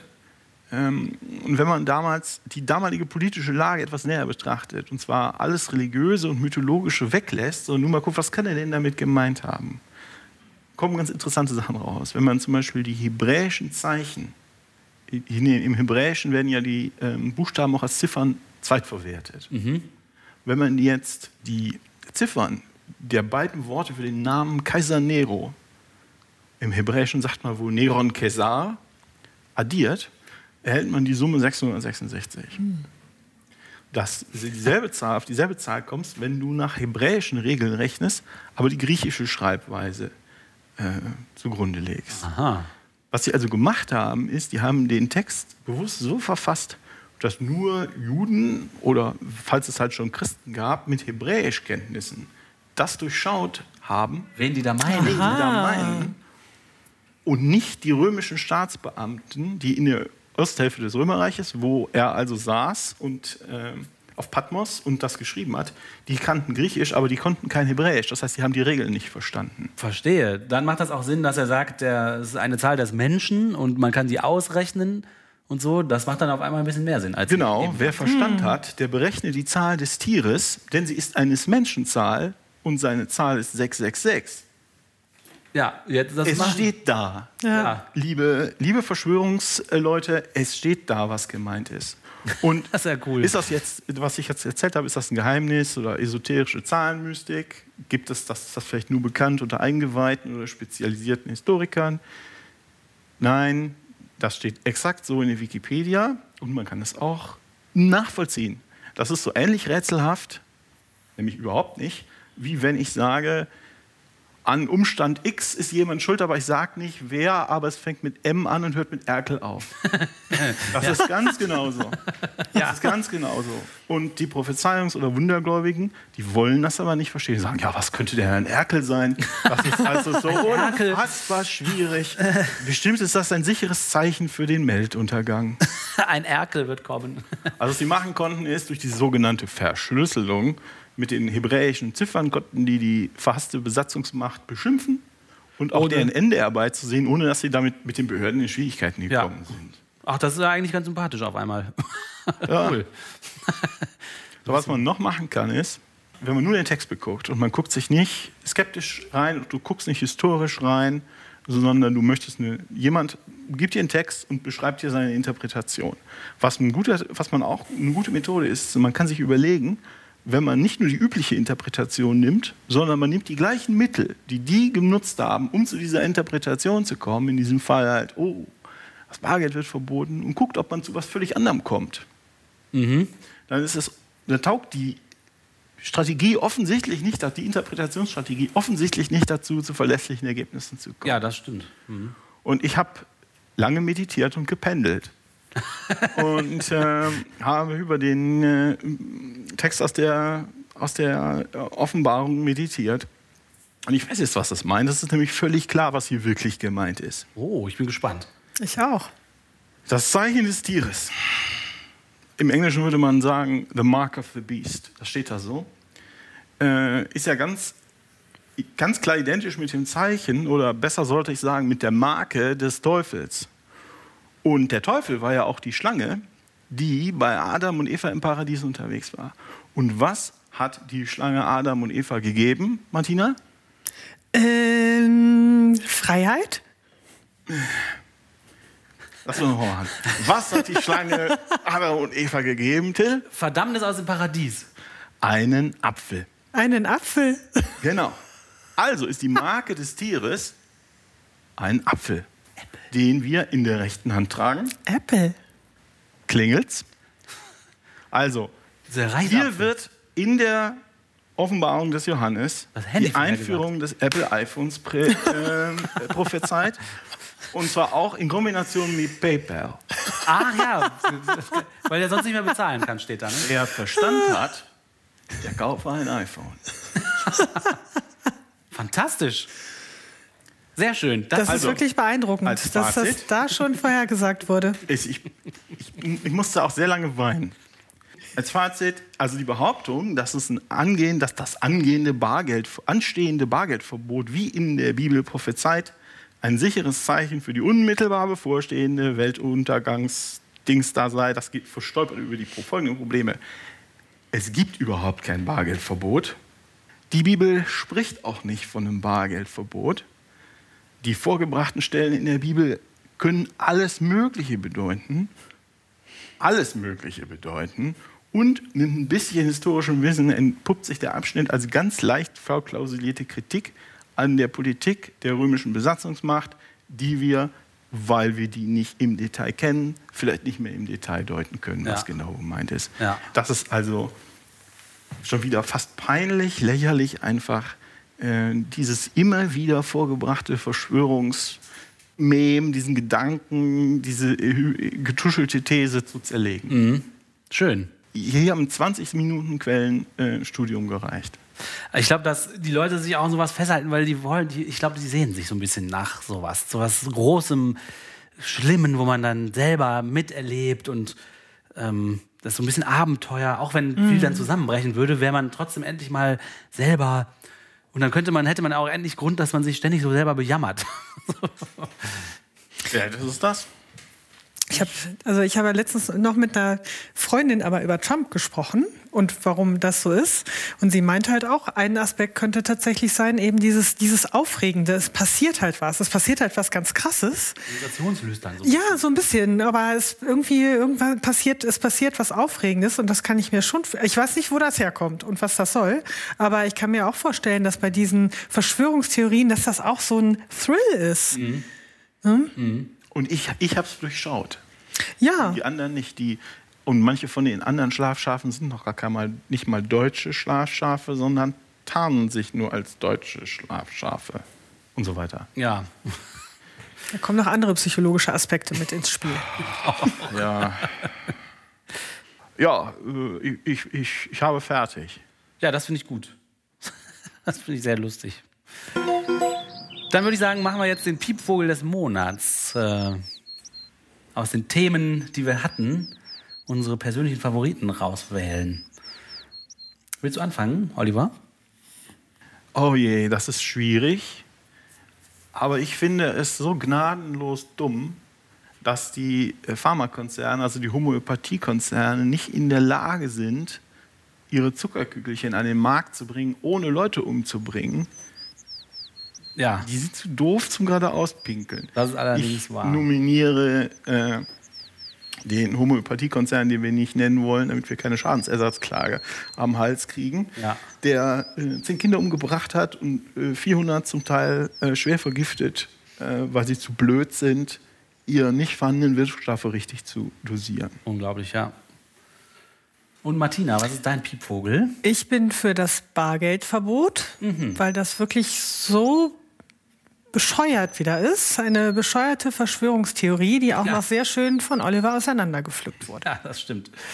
Mein Piepvogel ähm, ist die Tatsache, dass das letzte Missbrauchsopfer den, die Vatikankommission zur Aufklärung von Kindesmissbrauch verlassen hat, weil das ein Thema ist, was wir jetzt schon so oft hatten und was einfach nur zeigt, wie verkrustet und das alles ist und dass die wirklich auch gar nicht daran interessiert sein können, da irgendwas zu verbessern. Böswillig. Also das ist skandalös, dass die Leute selber schon diese, diese Kommission verlassen oder, verla oder gegangen werden auch. Ne? Ja, damit wären wir für heute am Ende unseres Podcasts angekommen. Wie immer unsere Bitte an euch, liebe Hörerinnen und Hörer, wenn ihr Lust habt, äh, unsere Beiträge auf man glaubt es nicht.wordpress.com ordentlich zu kommentieren. Ähm, wenn ihr Lust habt, könnt ihr unseren Podcast auch bei iTunes bewerten, damit noch mehr Leute äh, den hören können, weil der dann ja nach oben gespült wird in, dem, in der Sintflut von langweiligen Podcasts. Ähm, ja, vielen Dank, dass ihr uns zugehört habt und bei uns geblieben seid. Oder auch nicht. Aber dann hört ihr das jetzt ja nicht. genau. Wir freuen, euch auf, äh, wir freuen uns auf euch zum nächsten Mal und sagen für heute Tschüss. Tschüss. Tschüss.